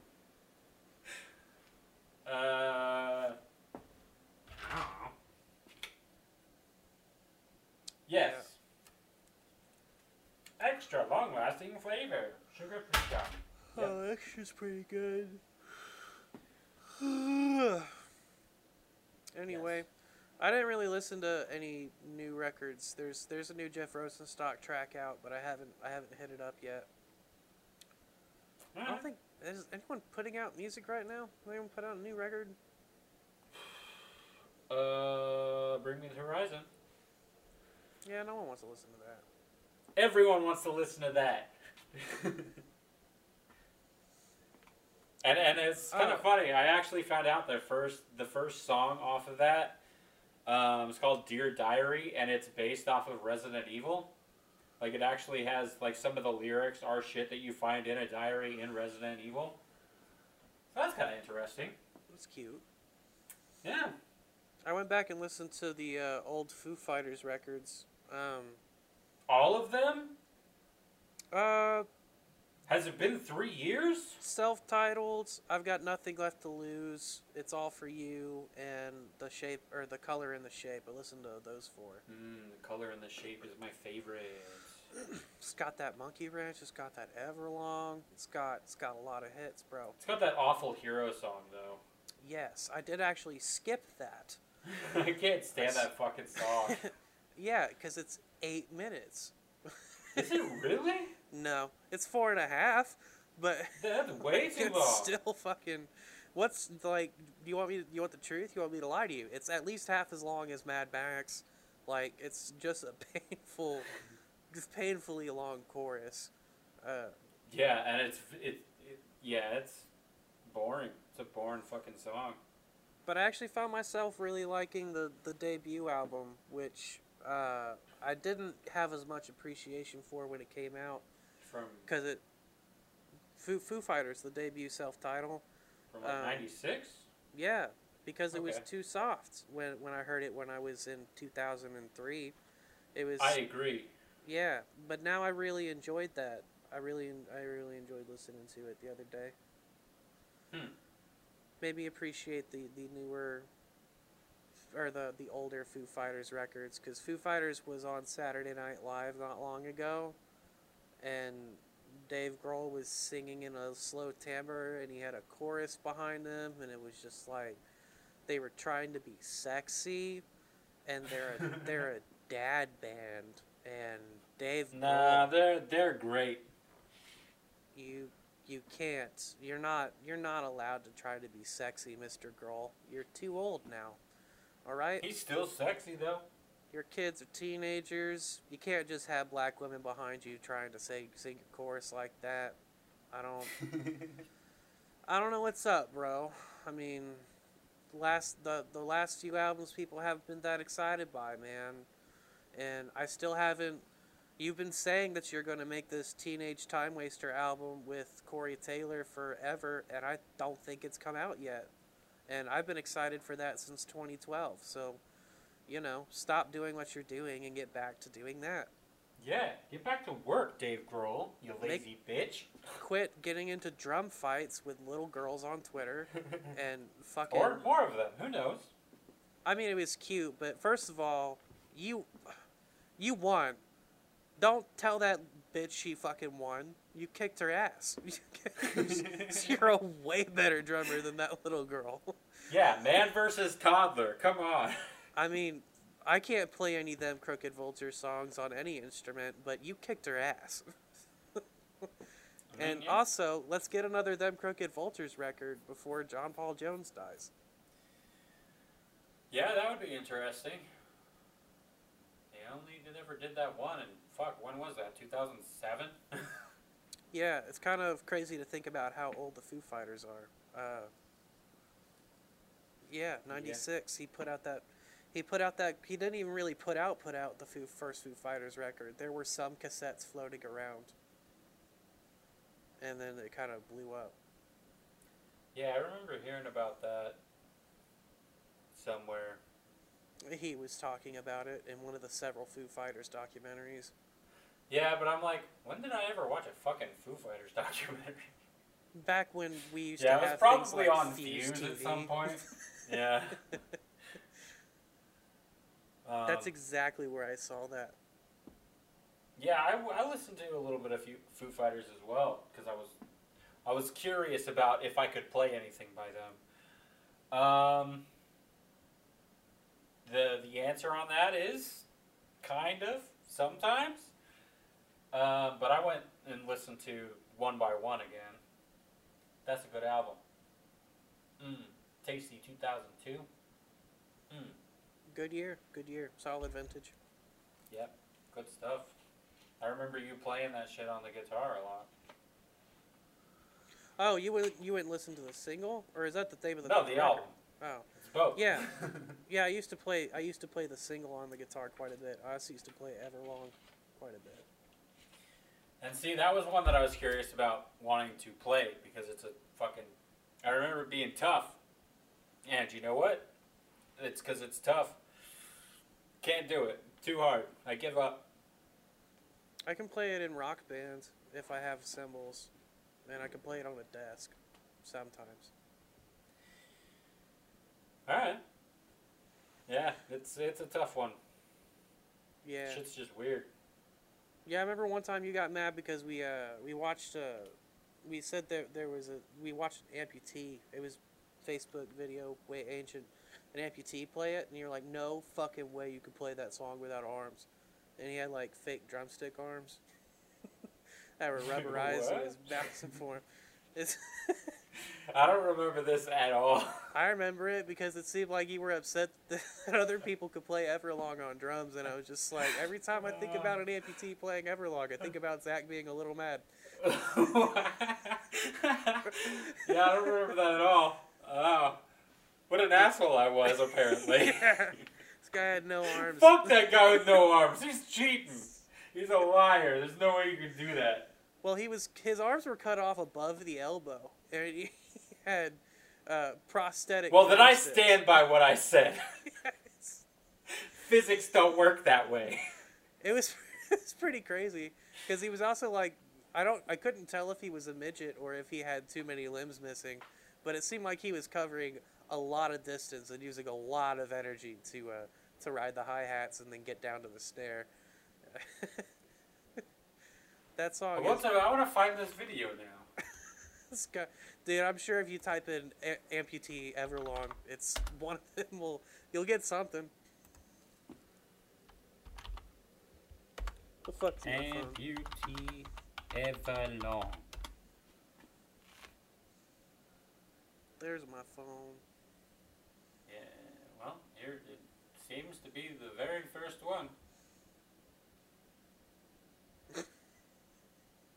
Cornel Priska Munn.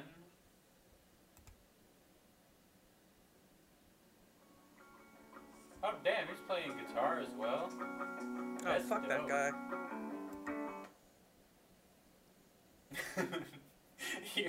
I'm like, that's dope. You're like, fuck that guy. How the tables have turned. The little girl that got in the drum battle with Dave Grohl is the second result. Nandi Bushnell. Bushel. Yeah, I saw that. I didn't watch the video. I saw it pop up a lot, but yeah, that's crazy, man. What the shit? This isn't not familiar to me at all, but that's crazy. Yeah, can you tell if he's a midget or not? Not that it matters.